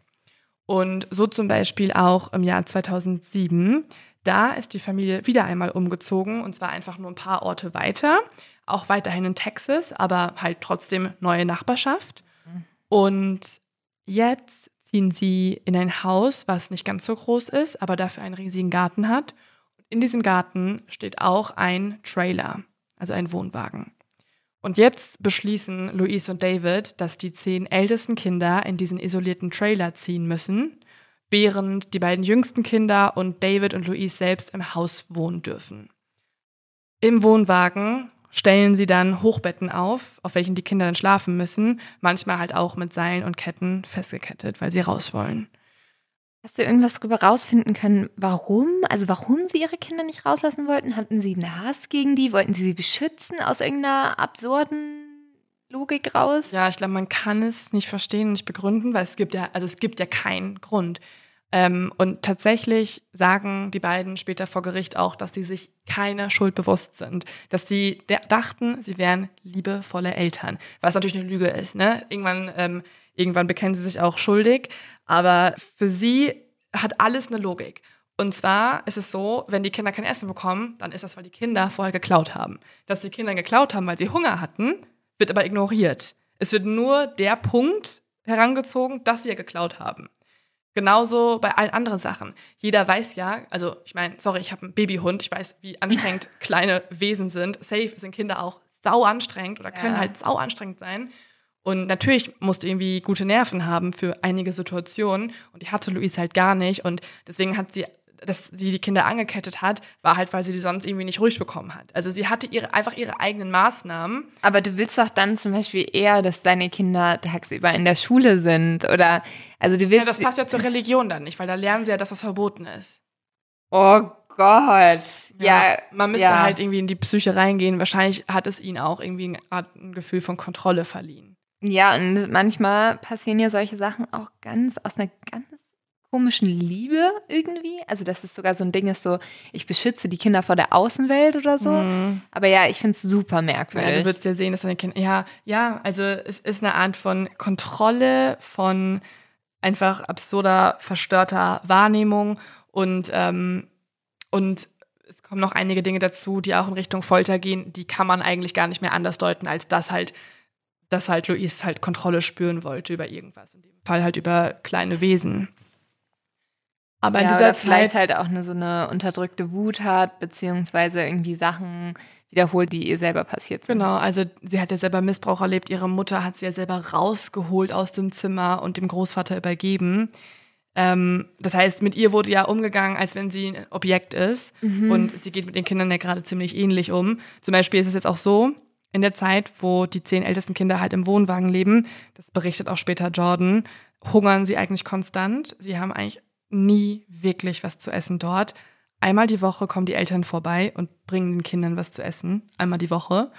Und sonst war halt Hunger an der Tagesordnung. Jordan erinnert sich auch daran, dass sie manchmal sogar Eis zusammengekratzt hat und dann Ketchup drauf gemacht hat oder Senf und das essen musste. Es ist so heftig. Und tatsächlich fragt man sich ja jetzt auch, wie kann, auch ja. wenn das Texas ist und auch wenn das große Grundstücke sind, ja. wie kann niemandem auffallen, dass hier Kinder im Garten leben und total abgemagert sind, nicht richtig laufen können? Wie, wie bitte geht das? Mhm. Und tatsächlich gibt es auch ein weiteres Interview, und zwar mit der Familie Weinyard. Das ist eine Familie, die wohnt in der Nähe der Turpins in dieser Zeit. Sie sind zwar nicht die direkten Nachbarn, aber quasi auf der gegenüberliegenden Seite und dazwischen ist auch so ein Schotterweg Und sie haben auch eine Tochter und diese Tochter rennt halt manchmal rüber zu den Turpins-Kindern. Weil man kennt es ja, in der Nachbarschaft will man halt mit anderen kleinen Wesen spielen, wenn man kann. Und so entscheidet das auch Ashley, so heißt die Tochter. Und immer, wenn Ashley rüber rennt, beobachten ihre Eltern sie, weil sie die Familie halt so komisch finden. Sie wissen zwar nicht, was da passiert, aber sie kriegen einfach ein komisches Gefühl, wenn sie die auch nur sehen. Und dann ist es halt ein Tag, wo Ashley wieder rüber rennt, um mit denen zu spielen oder zumindest erstmal zu fragen, ob sie darf. Und tatsächlich ist in diesem Moment gerade eine kleine Tochter draußen vor dem Trailer, weil manchmal war es auch so, dass die Eltern halt irgendwie dann zur Arbeit mussten oder generell weggefahren sind. Und genau in der Zeit, wo niemand zu Hause war, sind die Kinder auch raus und haben auch gespielt, haben das Fenster aufgemacht und sind halt rumgelaufen. Und so war es dann auch an diesem Tag, da rennt Ashley halt rüber. Und die Mutter beobachtet, wie die beiden Kinder reden. Und plötzlich fällt ihr auf, wie die Hände des anderen kleinen Mädchens, von den Turpins, ganz hell sind. Und sie geht dann hin und sagt zu ihr, ja, krass, ich dachte kurz einen Moment, dass du Handschuhe tragen würdest. Tatsächlich hat sie aber keine Handschuhe an. Und daraufhin antwortet das Turpin-Kind, ja, man darf sich ja nur bis zu den Handgelenken waschen, sonst verschwendet man Wasser. Und die Frau ist so, ah, interessante Theorie, machen wir nicht so, ciao, oder wie? Ja, ja. Der Frau, also der Nachbarin, fällt noch auf, dass das Kind total merkwürdig spricht und auch so, als wenn sie geistig zurückgeblieben wäre. Aber das einzige, die einzige Lektion, die sie daraus zieht, ist, dass ihre Tochter Ashley jetzt nicht mehr zu dem Grundstück überhaupt nur sich Was annähern darf. ist denn bitte falsch mit Leuten, ne? Also, sorry, die, die sollten genauso vor Gericht stehen. Es ist schon richtig heftig. Die haben auch, also man muss sagen, die haben auch Schuldgefühle. Die wurden auch natürlich von Journalisten konfrontiert und gefragt, okay, also Ja, wusstet ihr, dass da halt das Schlimmste passiert, was es gibt Ja. und dass ihr hättet zur Polizei gehen sollen? Und die antworten darauf folgendes. Wir haben darüber nachgedacht, mal jemanden einzuschalten. Aber man ist ja hier auf dem Land und kümmert sich um seine eigenen Angelegenheiten. Und man denkt auch, dass die anderen das genauso haben wollen. Sie wollen auch ihre Angelegenheiten für sich behalten. Ach so, ja, also ist ja auch voll deren Angelegenheit, wenn sie ihre Kinder quälen. Da wollen wir uns ja gar nicht einmischen, weil das geht ja in die Privatsphäre. Ja, es ist halt einfach keine Erklärung, keine Entschuldigung. Nein, überhaupt nicht. Naja, aber es also ist halt dieses- überhaupt nicht. Ja, ja. Weißt du noch, wir hatten noch einmal ganz am Anfang eine Folge, da hast du über das äh, Bystander-Syndrom Ja. geredet. Ja, Äh, mit die Folge um Kitty Mhm. Es ist für mich ziemlich Ist ähnlich. Genau das Gleiche, ja. Hier passiert halt ganz viel, was auffällig ist. Jedem in dem Dorf ist bewusst, diese Familie ist komisch, da stinkt. Keiner der Kinder wollte auch überhaupt mit denen spielen. Ashley war die Einzige, die rübergelaufen ist, ähm, weil alle anderen Kinder haben gesagt, die stinken, zu denen gehen wir halt nicht. die riechen so, komisch. Ja, also wenn da keine Kinder wären und die anderen Sachen wären, also es stinkt, was weiß ich was, dann kann ich noch mehr verstehen, dass Leute sagen so, ja gut, ist nicht unser Ding, Mhm. was auch immer die machen. Aber wenn da mehrere Kinder sind, kommt dir da nicht mehr in den Kopf so. Ob das für die Kinder gut ist? Voll. Und vor allem bedeutet das ja auch, also man riecht ja auch, wenn es irgendwie schimmelt oder Ja. so im Haus. Das ist ja auch gesundheitlich total schädlich. Aber es ist halt leider einfach eine Warnung, dass man halt einfach einschreiten sollte bei sowas. Aber die Turpins haben ja den Trick, und zwar wollen sie immer genau dann umziehen, wenn irgendwer auch komisch rüberguckt. Und in diesem Fall haben die ja jetzt schon so ein bisschen mal ein Auge auf die Familie geworfen und dann passiert auch noch was anderes, womit die Turpins nicht gerechnet haben. Denn jetzt ist das erste Mal eins der Kinder so mutig, dass es versucht zu fliehen. Und zwar ist das die älteste Tochter, die fasst sich jetzt den Mut und läuft einfach los. Sie beschließt an einem Tag, sie kann nicht mehr, es ist zu viel. Und tatsächlich ist sie, wie gesagt, ja so zurückgeblieben und unterernährt, dass sie halt nicht richtig laufen kann. Am Ende der Straße bemerkt dann ein Nachbar, dass dieses Kind halt daher hüpft. Er sagt auch, die hat mehr gehüpft, als sie gerannt ist. Und auf diesen Nachbarn wirkt das Mädchen geistig zurückgeblieben, also behindert. Und deswegen hält er es für die einzig richtige Sache, dass er sie einfängt Und nach Hause und bringen. zurück zu den Eltern bringt. Ja. Und jetzt kann man sich natürlich denken, was mit ihr passiert ist. Es war auf jeden Fall das letzte Mal, dass sie fliehen wollte und am Ende wurde sie ja mit 29 Jahren dort befreit. Und das heißt, es muss ganz schön krasse Folter gegeben haben. Man weiß es nicht genau, sie hat es nie erzählt. Auch wenn, also sie hat sich auch geäußert im letzten Interview und immer wenn sie redet, muss sie halt weinen, weil sie halt so traumatisiert noch ist. Also, ich kann dazu gar nichts mehr sagen. Ich, Ja. Also, Ja. Aber der Trick, warum ja jetzt wieder niemand was gemerkt hat, ist, dass kurz nachdem die älteste Tochter Jennifer ausgebrochen ist, die Familie wieder beschließt, wegzuziehen. Und diesmal geht es nach Kalifornien. Louise ist mittlerweile 47 Jahre alt. Sie wird in Kalifornien auch ein letztes Mal schwanger und bekommt ihr 13. Kind. Und David bekommt einen neuen Job als Ingenieur. Die beiden kaufen sich ein tolles neues Haus. Sie kaufen sich auch zwei neue Autos, einen Mustang und ein Auto für Louise noch. Auf dem Auto steht übrigens so ein richtig kitschiges äh, Kennzeichen David und Louise Forever. Ähm, und sie versuchen auch jetzt irgendwie ihr Leben nochmal richtig neu zu genießen. Auch wenn sie jetzt 47 Jahre alt sind, fangen sie an, konstant auf Partys zu gehen. Also sie rutschen jetzt echt in so eine komische Szene ab. Sie fangen jetzt sogar an, auf Swinger-Partys zu gehen. Ja, also sie gehen mit anderen Paaren aus, haben mit anderen Paaren Sex und Also generell. ja, jeder wie er will, ne? Ja. Aber ich verstehe einfach diese Logik dieser Leute nicht. Sie fangen auch Nein, mit- abtreiben geht Ja. nicht. Nein, verhüten geht Ja, ja. nicht. Aber Swingerparty ist voll in Ordnung und Kinder quälen, ach, das gehört auch Es ist dazu. übrigens jetzt auch, also das ist auch vielleicht ein wichtiger Punkt, es ist genau die Zeit, wo sie auch aus ihrer Religion austreten. Ja, vielleicht Damit es ein bisschen, deswegen. bisschen okayer alles zusammenpasst. Die fangen auch mit Glücksspielen an, was ja auch total verboten ist. Alles, was irgendwie Spaß machen könnte oder in Richtung Sucht geht oder Sünde, äh, ist, also ist absolutes No-Go für ihre Kirche, in der sie vorher waren. Und das erzählt Louise dann ihrer Schwester. Louise schaut sich auch nach einer alternativen Religion um. Weil ganz ohne möchte sie auch nicht sein. Und tatsächlich, das, das konnte ich nicht verifizieren, ich habe es nur von der, von der Schwester gehört, hat Louise anscheinend der Schwester erzählt, dass sie sich einer Hexerei, einer Sekte angeschlossen hat. Sie hat aber nicht spezifiziert, was für eine Art von Sekte das ist. Auf jeden Fall irgendwas, was es halt akzeptabler macht, dass du auf Sexpartys gehst und vielleicht auch deine Kinder quälst. Okay, weil diese Sekte das ihr vorgeschrieben haben soll oder so? Ja, es ist keine, also konnte ich, wie gesagt, nicht verifizieren, weiß ich nicht. Aber ähm, das ist zumindest die Erklärung der Schwester, warum sie so grausam zu den Kindern war. Weil es irgendwas mit ihrer Sekte zu tun hatte. Finde ich halt sehr merkwürdig, weil ehrlich gesagt war der Missbrauch ja auch schon viel, viel Ja, eher. ich glaube, das ist jetzt einfach eine Entschuldigung, die gesucht wurde, damit man es nicht auf sich selber schieben muss. Ja, einfach eine Erklärung, ne? So Ja. wie ist die menschliche Psyche dazu fähig? Ja, es muss eine böse Sekte sein, die sie dazu gebracht hat. Aber auf jeden Fall sind sie aus der Kirche ausgetreten. Das steht fest. Louise fängt auch jetzt an, extrem manisch Klamotten einzukaufen. Sie gibt manchmal 6000 Dollar für Kleidung aus. Und jetzt halte ich fest, was Woher das für haben Sie Kleidung denn das ist. Geld? Äh, David verdient ja ganz gut. Ah, Also okay. als Informatiker, der wird jetzt da auch Ja. ähm, Ingenieur, also steigt so auf in seinem Betrieb und alles, wechselt auch öfter mal die Arbeitsstelle. Und 6000 Euro muss man erstmal schaffen. Also ähm, ich, ich fühle mich schon schlecht, wenn mein Warenkorb über 200 ist. Da muss ich immer runterlöschen auf Ja. 100. Und jetzt halte ich kurz fest, wofür die 6000 Dollar ausgeben. Ja. Pro Mal, ne? Also es gab da Auszüge ähm, der Kontodaten, 6000 Dollar hier, 7000 Dollar da, da mal 5000 und so weiter. Mhm. Und zwar entwickelt Luise eine Sucht danach, Kinderkleidung und Kinderspielzeug zu kaufen, das die Kinder aber nicht benutzen dürfen. Ich wollte gerade sagen, die haben doch keins gehabt. Die dürfen es nicht benutzen.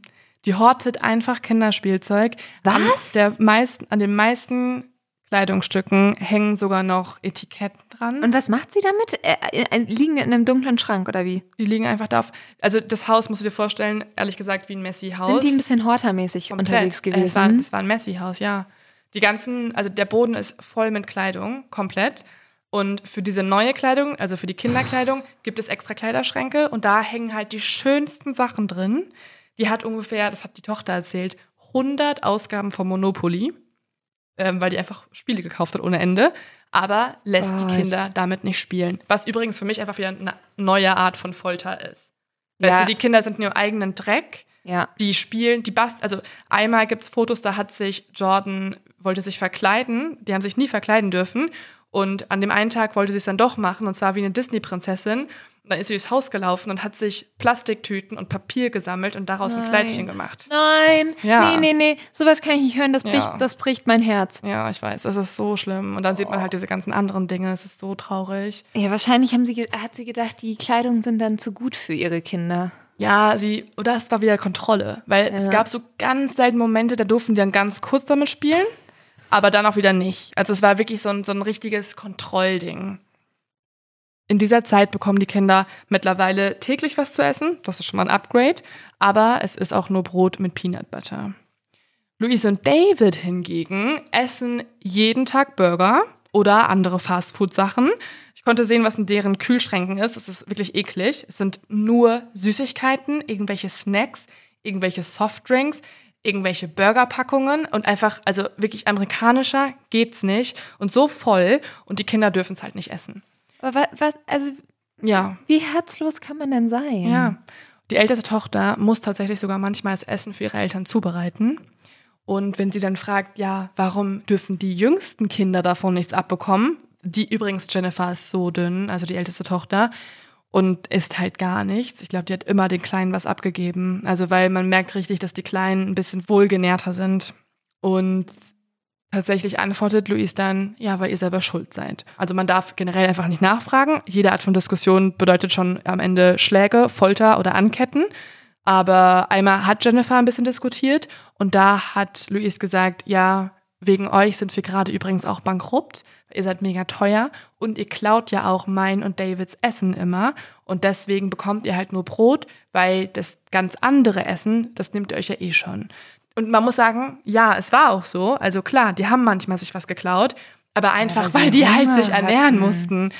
Es ist so heftig. Es gibt auch Videos, wie die halt durchs Haus laufen und ähm, das zeigt dann später auch Jordan der Polizei, um zu beweisen, dass die halt ihr Essen sich zusammenklauen mussten. Da zeigt sie halt, wie dann unterm Kissen irgendwie Chips versteckt sind und Süßigkeiten und so. Und natürlich halt dieses Fastfood, was auch nicht gerade geil ist. Aber es beweist dir einfach nur, wenn du das Essen verstecken musst, dann ist irgendwas extrem falsch. Ja, und ähm, also Kinder klauen ja jetzt auch nicht Essen einfach aus Spaß, sondern normalerweise sollte dein Kind so gut genährt sein, dass es Mhm. sich keine Sorgen um Essen machen muss. Komplett. Und das mit dem Bankrottsein ähm, hat viel mehr damit zu tun, dass David und Louise extrem viel Geld ausgeben für ihre Partys, für ihre Autos, für Kleidung, die sie nicht benutzen. Naja, und normalerweise als Eltern, ähm, also ich kenne so viele Mütter, was mir auch ähm, immer total leid getan hat, die jahrelang sich nix selber gekauft haben, die immer beim Essen gesagt haben, meine Mama, meine Mama war immer jemand, der gesagt hat, nee, ich bin schon satt. Mhm. Obwohl sie nicht satt war, aber sie wollte, dass wir Kinder alles essen so und so viel essen, wie wir wollen. Ähm, und da denke ich mir immer so, das ist, also normalerweise als Mutter würdest du ja dein, dein letztes Brot deinen Kindern geben. Voll. Ja, es ist einfach. Also, Und wenn die selber Burger noch zu essen hatten, dann ging es denen ja anscheinend, dann, dann gab es ja noch was. Ja, klar, die hatten auch Kohle, ne? Also es ist nicht so, dass sie irgendwie schlecht verdient hätten, weil David hat ja auch einen guten Job und ähm, irgendwie, die kann sich ja auch durchgehend irgendwie ein neues Haus leisten. Obwohl, also andererseits gibt es auch wieder Informationen darüber, dass sie auch Kredite aufgenommen haben, aber es liegt ja trotzdem nicht an den Kindern, sondern an diesen extremen Ausgaben und dieser manischen Kaufsucht der Mutter. Tatsächlich sind die Vorhänge im Haus die meiste Zeit, wie man sich denken kann, natürlich geschlossen, weil sonst würde ja auch irgendwer reingucken und diese Berge an Müll und Kleidung sehen. Und den Kindern wird auch verboten, dass sie aus dem Fenster schauen. Die meiste Zeit sollen sie eigentlich genau das Gegenteil machen, nämlich einfach auf dem Boden sitzen. So, Jordan sagt auch später, dass die Zeit, an die sie sich erinnert, war sitzend. Also die meiste Zeit im Leben hat sie einfach gesessen. Ja, das alles führt dazu, dass irgendwann, und jetzt kommen wir endlich zu dem Teil, der positiv ist in dieser ganzen Geschichte, nämlich der Teil, wo Jordan sich anfängt, zusammen mit zwei weiteren Schwestern ein paar Gedanken zu machen. Denn diese drei Schwestern, beziehungsweise eigentlich alle Kinder, wollen ja schon sehr, sehr lange ein besseres Leben. Und sie nutzen dafür die Zeit, wenn die Eltern außer Haus sind. Und zwar fangen sie an, Musik zu hören, sie lassen die kleinen Geschwister Fernsehen und sie fangen auch an, die jüngeren Geschwister zu unterrichten. Man muss sagen, den Großteil an Grammatik, an Orthographie und generell Sprache haben die Geschwister eigentlich sich gegenseitig beigebracht. Beziehungsweise Jennifer, die Älteste, hat es dann wieder ihrer jüngeren Schwester beigebracht und Jordan hat dann das Alphabet irgendwann äh, gelernt und konnte das wieder jemandem beibringen. Und sie hat dann auch erzählt, so Vokale und Aussprache hat sie von einer älteren Schwester gelernt.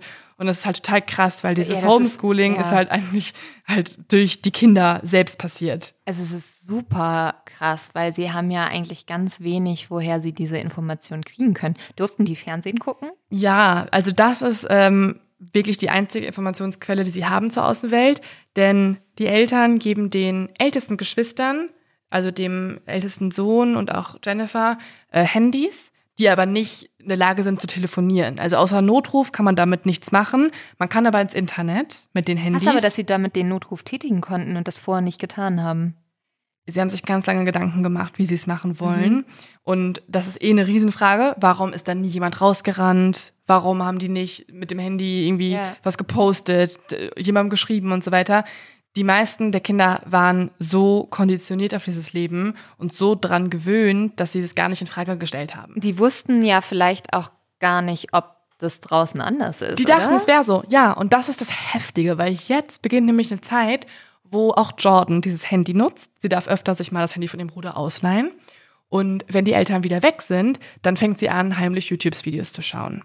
Und in diesen YouTube-Videos hat sie einen ganz besonderen Crush, beziehungsweise ein Lieblingsstar, und zwar ist das Justin Bieber. Sie guckt sich immer wieder seine Musikvideos an und lernt auch durch seine Songtexte neue Wörter, neue Aussprache und vor allem lernt sie durch seine Musikvideos eine ganz andere Welt kennen.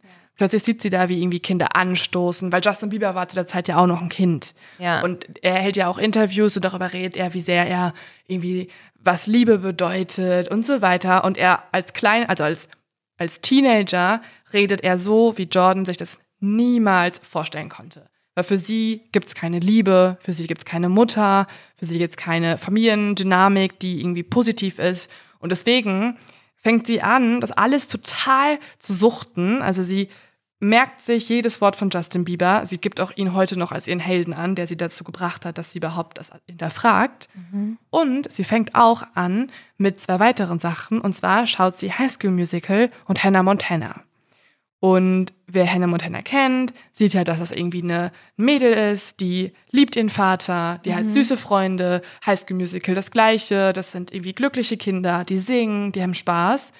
Und das alles lässt Jordan das erste Mal ihre eigene Welt hinterfragen. Also es ist jetzt wirklich der erste Moment, wo sie sich denkt, warte mal kurz, kann es sein, dass weil Justin Bieber das macht und weil Hannah Montana das macht, dass man glücklich sein kann und dass man eine Mama haben kann und Freunde? Oder ist das, was bei uns hier drin passiert, eigentlich die Realität?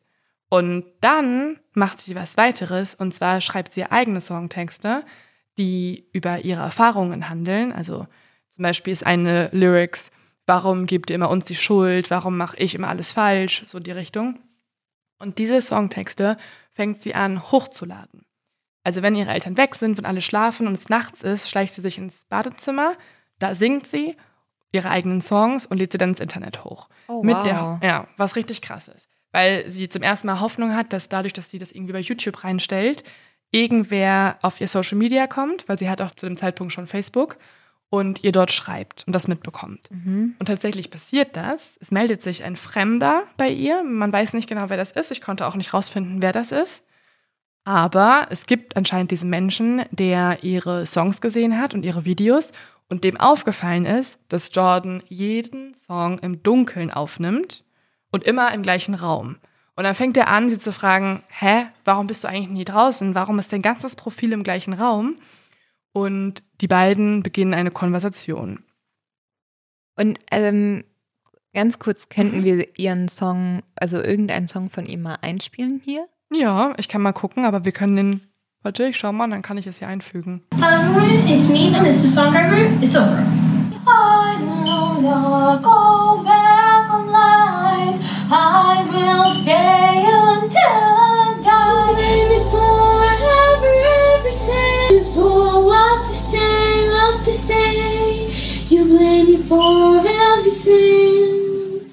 Aber man merkt ja in dem Lied auch, wie emotional sie ist.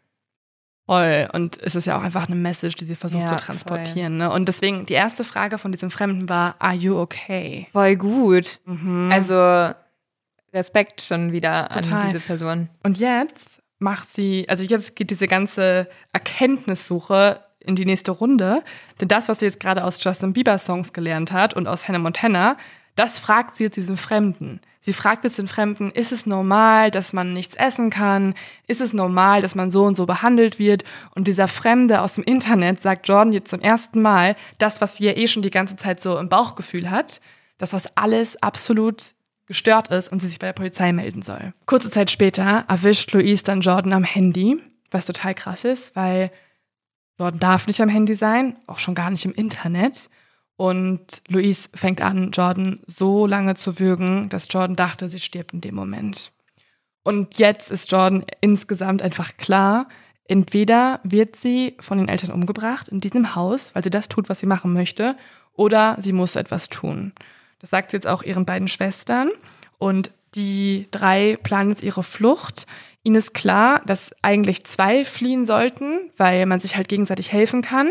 Und der ältesten Schwester, der Jennifer, die 29 Jahre alt ist, ist auch klar, dass die sich nicht nochmal traut. Weil sie wurde ja schon einmal geschnappt und sie hat einfach die Hoffnung verloren. Verständlich. Also, der muss ja irgendwas ganz Schreckliches passiert Total. sein. Und um die Flucht besser zu planen und auch Beweise zu haben, suchen sich Jordan und die anderen jetzt eine Barbie aus dem Spielzeug der Mama, die sie benutzen durften, machen da zwei Löcher rein, die bohren sie so in die Barbie rein, verstecken dort ein Handy und filmen dann mit diesem Handy das ganze Haus.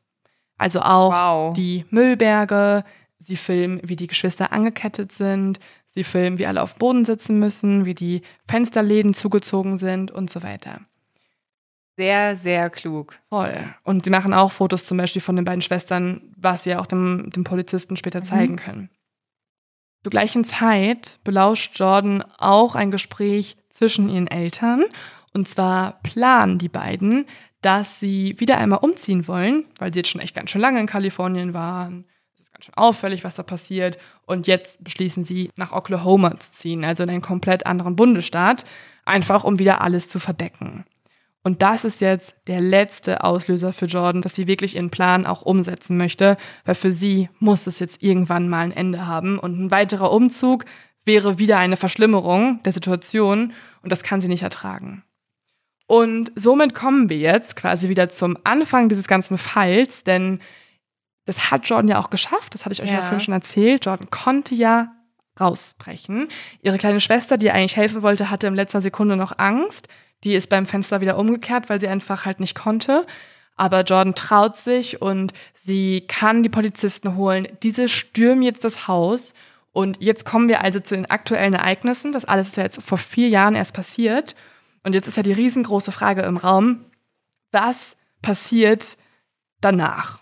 Also was sagen die Turpins, was sagt Louise, was sagt David, was sagen sie vor Gericht und, und was, ist, was ist einfach, also wie geht's weiter?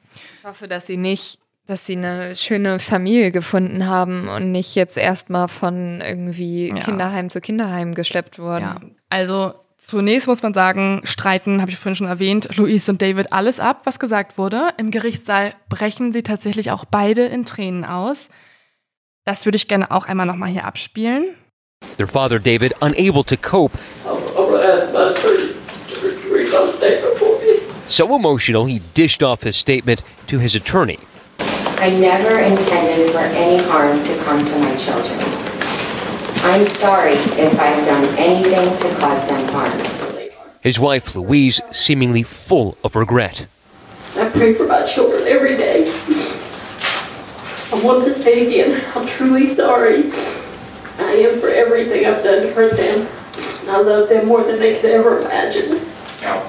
Also man konnte gerade hören, wie ähm, Louise halt sagt, oh mein Gott, ich liebe meine Kinder, ich wollte ihnen nie irgendwas Böses antun, ich habe alles immer nur aus Liebe getan und David weint so stark, dass er nicht mal mehr sprechen kann und seine Rede zum Anwalt rüberschiebt. Ja, was ist das denn? Also, das ist schon wieder für mich ein komplettes Theaterstück, weil sorry, anscheinend hast du deine Kinder nicht so doll geliebt.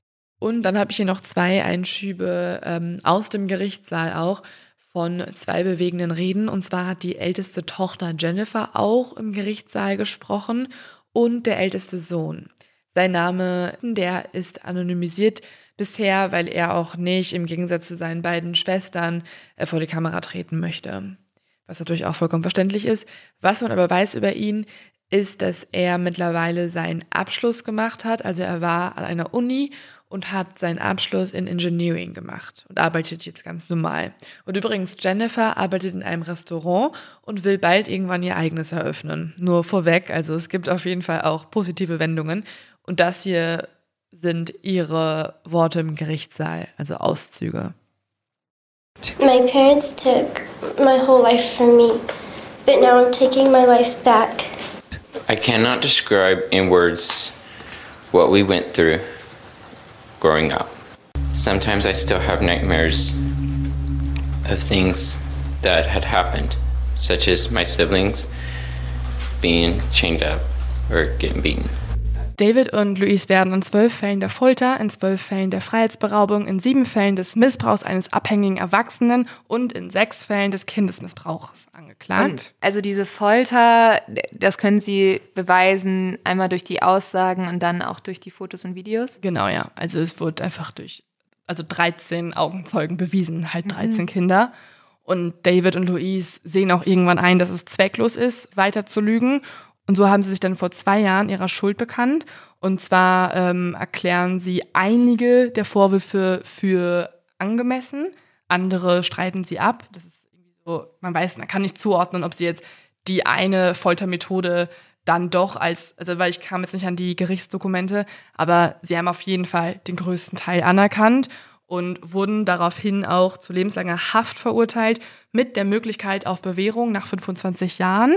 Aber man geht auf jeden Fall davon aus, dass sie aufgrund der Schwere der Verbrechen niemals auf Bewährung freigelassen werden, sodass das Ganze eigentlich praktisch eine lebenslange Haftstrafe ist. Und wir wissen ja auch alle, was mit Menschen passiert im Gefängnis, die äh, Kinder misshandelt haben. Ja. Die werden auch in, in getrennte Gefängnisse gesteckt. Also mhm. David und Louise Forever stimmt nicht so ganz war eine Lüge auf dem Autokennzeichen.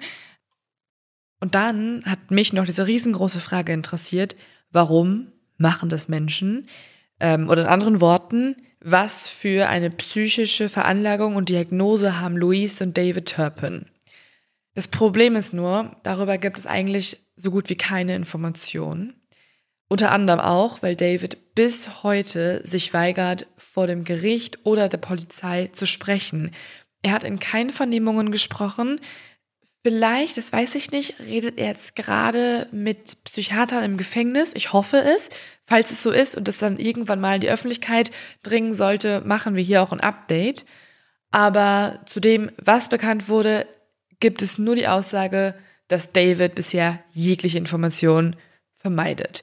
Er sagt zum Beispiel auch nicht wirklich, wie viel er gemacht hat und was Luis gemacht hat. Also wer zum Beispiel wie gefoltert hat oder von wem was ausging. Was aber durch Berichte der Kinder klar wurde, ist, dass es anscheinend eher Louise war, die die Kontrolle und Dominanz in dieser Familie hatte und mehr der Taten angezettelt hat und David ziemlich passiv war und vieles nicht gesehen hat, nicht erkannt hat, sich nicht unbedingt, so waren die Berichte jetzt, aktiv beteiligt hat, aber natürlich auch nichts verhindert hat. Und damit bist du ja auch mit Schuld. Wenn du deine Kinder angekettet am Bett siehst und sie nicht befreist, bist du halt mit Schuld. Das Problem ist, bei, bei ihr, bei Louise, ist es ähnlich kompliziert, weil man kann davon ausgehen, dass auf jeden Fall natürlich eine psychische Störung vorliegen muss. Das wussten auch ihre Anwälte damals und haben ihr zwei Diagnosen geben lassen. Also sie war bei zwei Gutachtern und hat einmal eine histronische Persönlichkeitsstörung diagnostiziert bekommen, was sich zum Beispiel daran zeigt, dass man irgendwie sehr viel Aufmerksamkeit sucht. Das sind so typische Symptome. Man hat ein verzerrtes Selbstbild und das ist so ein grundlegendes Symptom, man reagiert emotional über.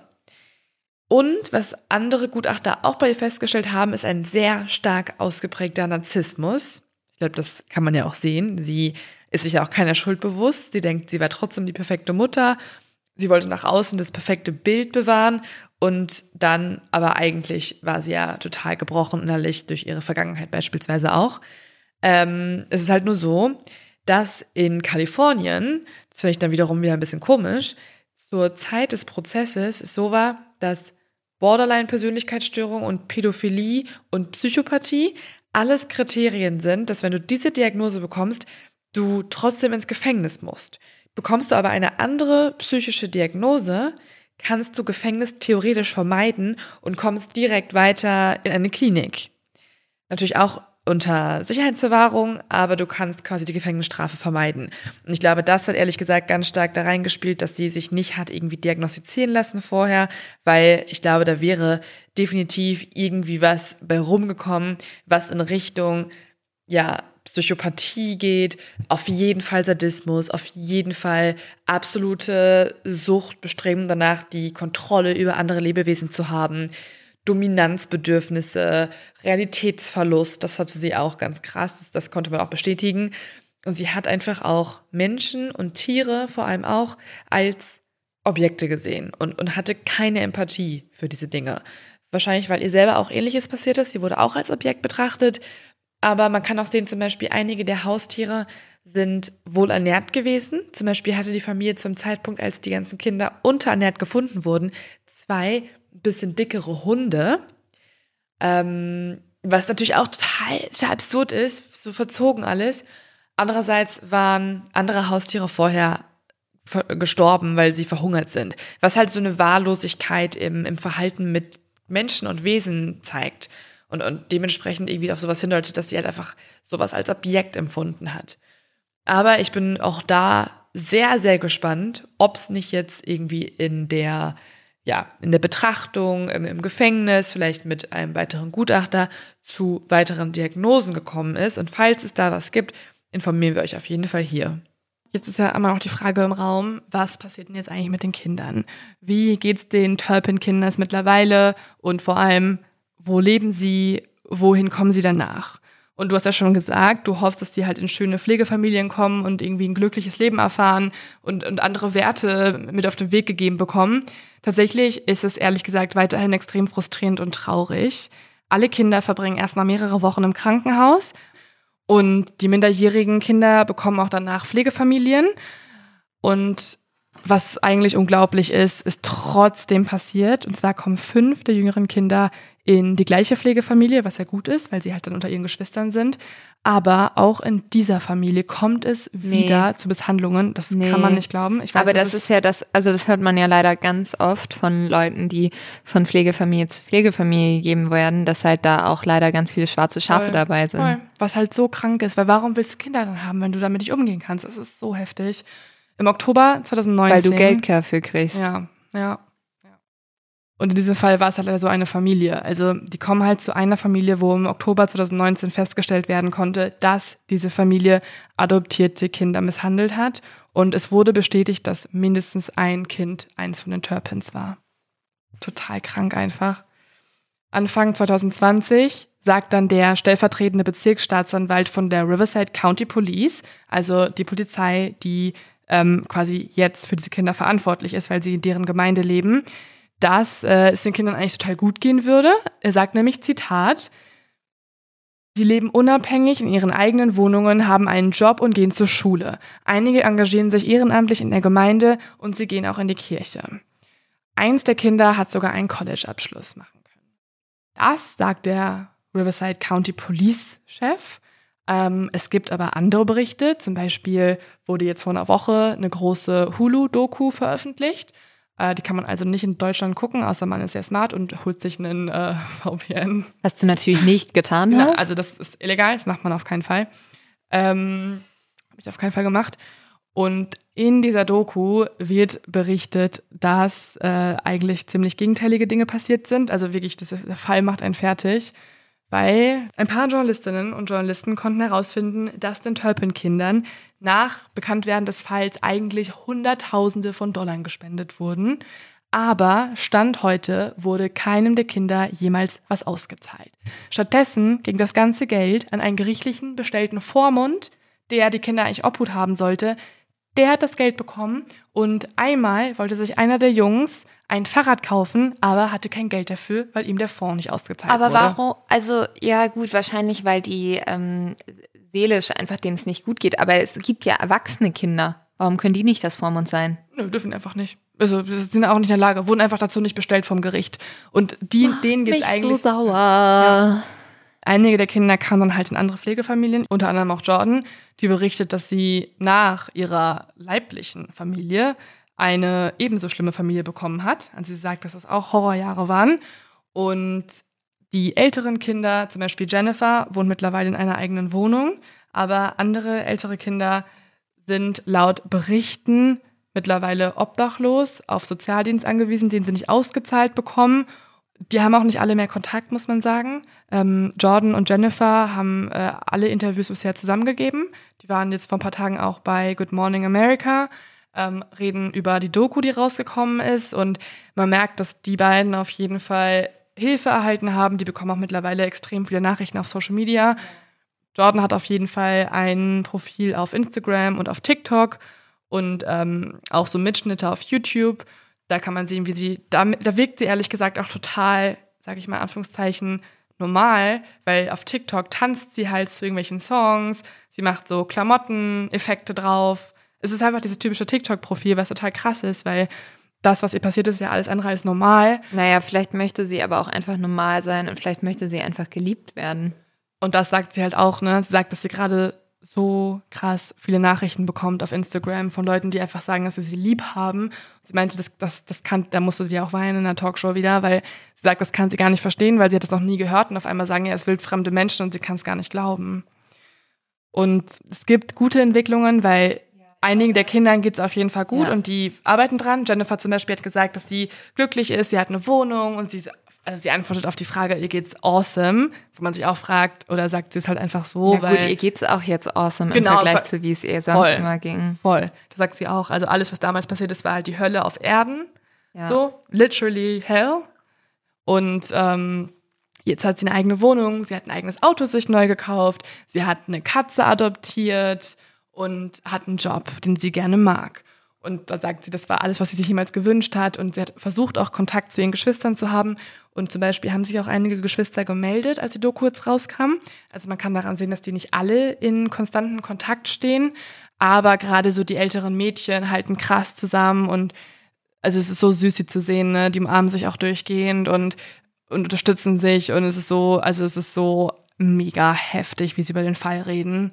Also das müsst ihr euch angucken. Es ist wirklich das, eins der krassesten Reden, die ich jemals gesehen habe. Das kann man sich halt gar nicht vorstellen, was die für ein Schicksal erleiden mussten. Und das braucht, glaube ich, ganz viel Kraft und Stärke daran, nicht zu zerbrechen. Ja. Ähm, und in dem Sinne sind es halt wirklich Heldinnen oder Kämpferinnen. Und ähm, ich glaube, das Gute an diesem Fall ist halt vielleicht, dass diese Medienaufmerksamkeit dazu führt, dass ähm, zumindest diesen, den auch den anderen Kindern irgendwie hoffentlich ein gutes Leben ermöglicht wird. Ja, also hoffentlich kommen da jetzt auch ein paar Spenden, ehrlich gesagt, bei den richtigen Leuten Ja. an. Es haben auch einige Leute kommentiert auf Social Media, so, Jordan, bleib bitte hier online, sag mir dein, also lass uns wissen, wie es dir geht, wir können dir jederzeit helfen und meine Familie möchte dir auch Geld geben und so. Also das, das wird schon, gibt da schon Unterstützung, Gott sei Dank. Und das ist halt dann der gute Effekt, dass sie jetzt doch dann sich getraut haben, irgendwie auch in einer Talkshow zu sitzen, auch wenn das halt ein Trauma wieder ähm, aufruft und man da wieder in die Ereignisse reingehen muss ähm, bekommen sie jetzt halt gerade mega viel Unterstützung.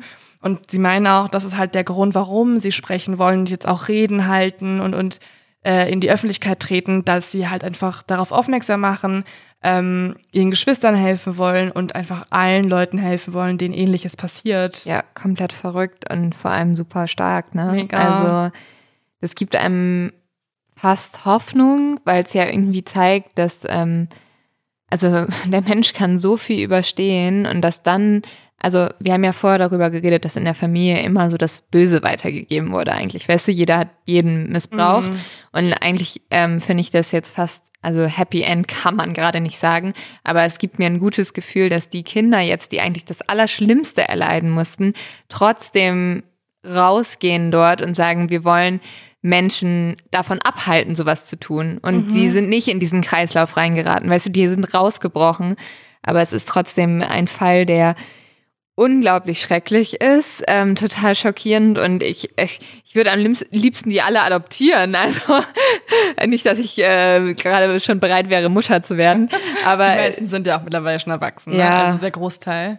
also es ist, also ich bin irgendwie auch froh, dass du mir den Fall erzählt hast, weil irgendwie in einer gewissen Art und Weise da ein bisschen Hoffnung, aber trotzdem ist er Ganz schrecklich und mir tun die so leid. Es ist so, So leid. Es, ist- also der ist schon richtig, richtig schlimm. Ich hätte den nicht erzählt, der, war, der wäre für mich zu schlimm. Ich habe die so oft gesehen, diese Familie, ne? Weil die Ja. uns zugeschickt wurde oder irgendwie auf Fotos. Das war so ein Fall, der ist mir öfter mal auf YouTube irgendwie aufgefallen und so. Und ich hätte den nicht erzählt, wenn es nicht diese mega bewegenden Interviews gerade Ja. gäbe, überall. Ähm, und das ist wirklich, also es lohnt sich so sehr, das anzugucken. Es heißt auf YouTube Escape from a House of Horror 2020. Also so heißt das Format, das Journalistenformat. Und da werden alle Parts 1 bis 6 hochgeladen und die ganze Doku gibt's auf Hulu. Ähm, ja, also absoluter Leo-Tipp, wirklich so beeindruckend. Und ähm, genau, Ich würde gerne noch mal einen Tipp geben, den haben wir, glaube ich, schon mal gegeben, tatsächlich. Und zwar ist es der Film Raum. An den musste Oh, ich richtig ja. oft denken, als du Oh, das ja. erzählt hast. Ja. Ähm, also ich, ich glaube, wir haben den schon mal gegeben. Der, der geht um ähm, eine Mutter, die mit ihrem Kind, mit ihrem Sohn in einem Raum aufwächst, wo sie gekidnappt wurde. Und äh, der Sohn kannte nie eine andere Welt als diesen Raum. Wie es ihm damit ergeht, äh, wird in diesem Film total beeindruckend erzählt, aber auch super traurig. Also stellt euch ein paar Taschentücher hin. Oh Gott, oh Gott. Okay, also wollen wir einmal jetzt einen richtig harten Cut machen und irgendwas Schönes übergehen? Ja, also eigentlich haben wir gerade auch etwas zu erzählen, das nicht so schön ist. Nämlich wir gehen jetzt ja in die Weihnachtspause, Leo. Oh, okay, das passt auch wieder. Aber- zu, also Ja, im weitesten Sinne zur Stimmung, ja. also wir machen eine kleine Pause. Aber bevor ihr jetzt alle Panik kriegt und sagt, ah, ich kann Weihnachten nicht ohne euch überstehen. Wir, ähm, und ich glaube, das können wir schon sagen, wir haben eine Überraschungsfolge für euch. Die kommt am 20. glaub Wollten wir sagen, jetzt haben wir keine Überraschungsfolge mehr. Ja, aber sonst wissen ja die Leute auch nicht, dass sie am Montag aber gucken sollen. Wie definiert sich eine Überraschung? Jetzt Überraschung. Überraschung! Jetzt ist die Überraschung. Überraschung. Die Überraschung, die Ankündigung, Überraschung. dass bald eine Überraschung passiert. Also nächste Woche gibt's nix und dann die Woche drauf, pünktlich zu Weihnachten als Geschenk von uns, Mhm. ähm, gibt es am 20. nochmal eine Folge. Ähm, die ist dann vielleicht auch nicht ganz so traurig. Ähm, und ähm, außerdem haben wir noch ein Geschenk für euch, nämlich äh, wir haben eine neue Kollektion entworfen. Übrigens auch eine Kollektion, die man perfekt verschenken kann. Oh ja. Die kommt am 10. raus. Wir hatten mal auf Social Media Sechster gesagt, aber äh, jetzt haben wir es nicht ganz geschafft, weil das auch immer, wir produzieren ja fair in Portugal und so und wir wollen auch die Arbeiter da nicht überlasten und dementsprechend ähm, hat es jetzt auch alles ein bisschen länger gedauert, aber am 10. kommt sie raus und es ist, ich finde es so cool. Leute, also wirklich, falls ihr noch kein Weihnachtsgeschenk habt und ähm, selber euch vielleicht verschenken wollt oder eure Familie und keinen Gin bekommen habt, weil der war ja limitiert. Ja, aber vielleicht müsst ihr euch diesmal auch wieder ein bisschen ranhalten, weil letztes Mal waren ja auch äh, so dieses Serial Killer Shirt und so war alles sofort ausverkauft. Und wir haben nicht so viel Sachen diesmal. Ein paar Sachen sind wieder in der neuen Auflage, also es gibt auch wieder das Serial Killer Shirt. Aber viel wichtiger ist natürlich unsere neue Kollektion und ähm, da es da immer Begrenzungen gibt, auch pro Größe Begrenzungen, merkt euch den 10., also der 10. Dezember. Um 18 Uhr. Genau, also in, warte, heute ist der 6. Eins, zwei, drei, vier. Am Freitag. Ja. Am Freitag gibt's die neue Kollektion und damit haben wir euer Geschenkeproblem gelöst. Es hat diesmal ein bisschen mehr tatsächlich mit die Nachbarn zu tun oder mit Ja. investigativ. Also ja, es ihr könnt eher- euch aussuchen, ja. ob ihr die kluge Detektivin seid oder ob ihr der zu dumm zum Verbrecher seid. Genau, wir haben ja schon, wir haben ein bisschen was geleakt auf Instagram, ne? Und wir können vielleicht hier auch verraten. Also es gibt ja ein Emoji, den benutzen wir bei sehr vielen unserer Posts ähm, und unserer Geschichten, wenn wir in Babenhausen sind und auch andere investigative Sachen machen, dann wollen wir immer irgendwie einen passenden Emoji setzen und da passt dieser Detektiv halt so mega perfekt, den Mhm. benutzen wir so viel. Und dann dachten wir uns so, okay, was ist gerade im Podcast irgendwie entstanden? Haben wir wieder so einen coolen, lustigen Richard-Spruch? Und uns ist aufgefallen, ganz ehrlich, was viel besser zu uns passt, gerade wegen investigativ, ist halt dieser Emoji. Genau. Und zu euch ja auch, weil wir kriegen so viele Nachrichten immer, wo ich kriege jetzt aber noch Nachrichten von Leuten, die mir sagen wollen, wer sie denken, Zodiac war. Ja. Und zu euch passt auf jeden Ja. Fall dieser, dieser Emoji. Also, ähm, schaut auf jeden Fall am 10. rein und ansonsten sehen wir uns in zwei Wochen oder hören uns in zwei Wochen. Wir hoffen, ihr habt eine wunderschöne Weihnachtszeit und trinkt auch einen Glühwein für uns mit. Wir trinken jetzt auch Glühwein. Wir trinken jetzt auch Glühwein. Wir wollten jetzt während dieser harten Folge nicht trinken, aber Nee, jetzt ist Zeit Jetzt für ist Glühwein. Zeit für Glühwein. Okay, Bis dann, Bis dann. Cheers.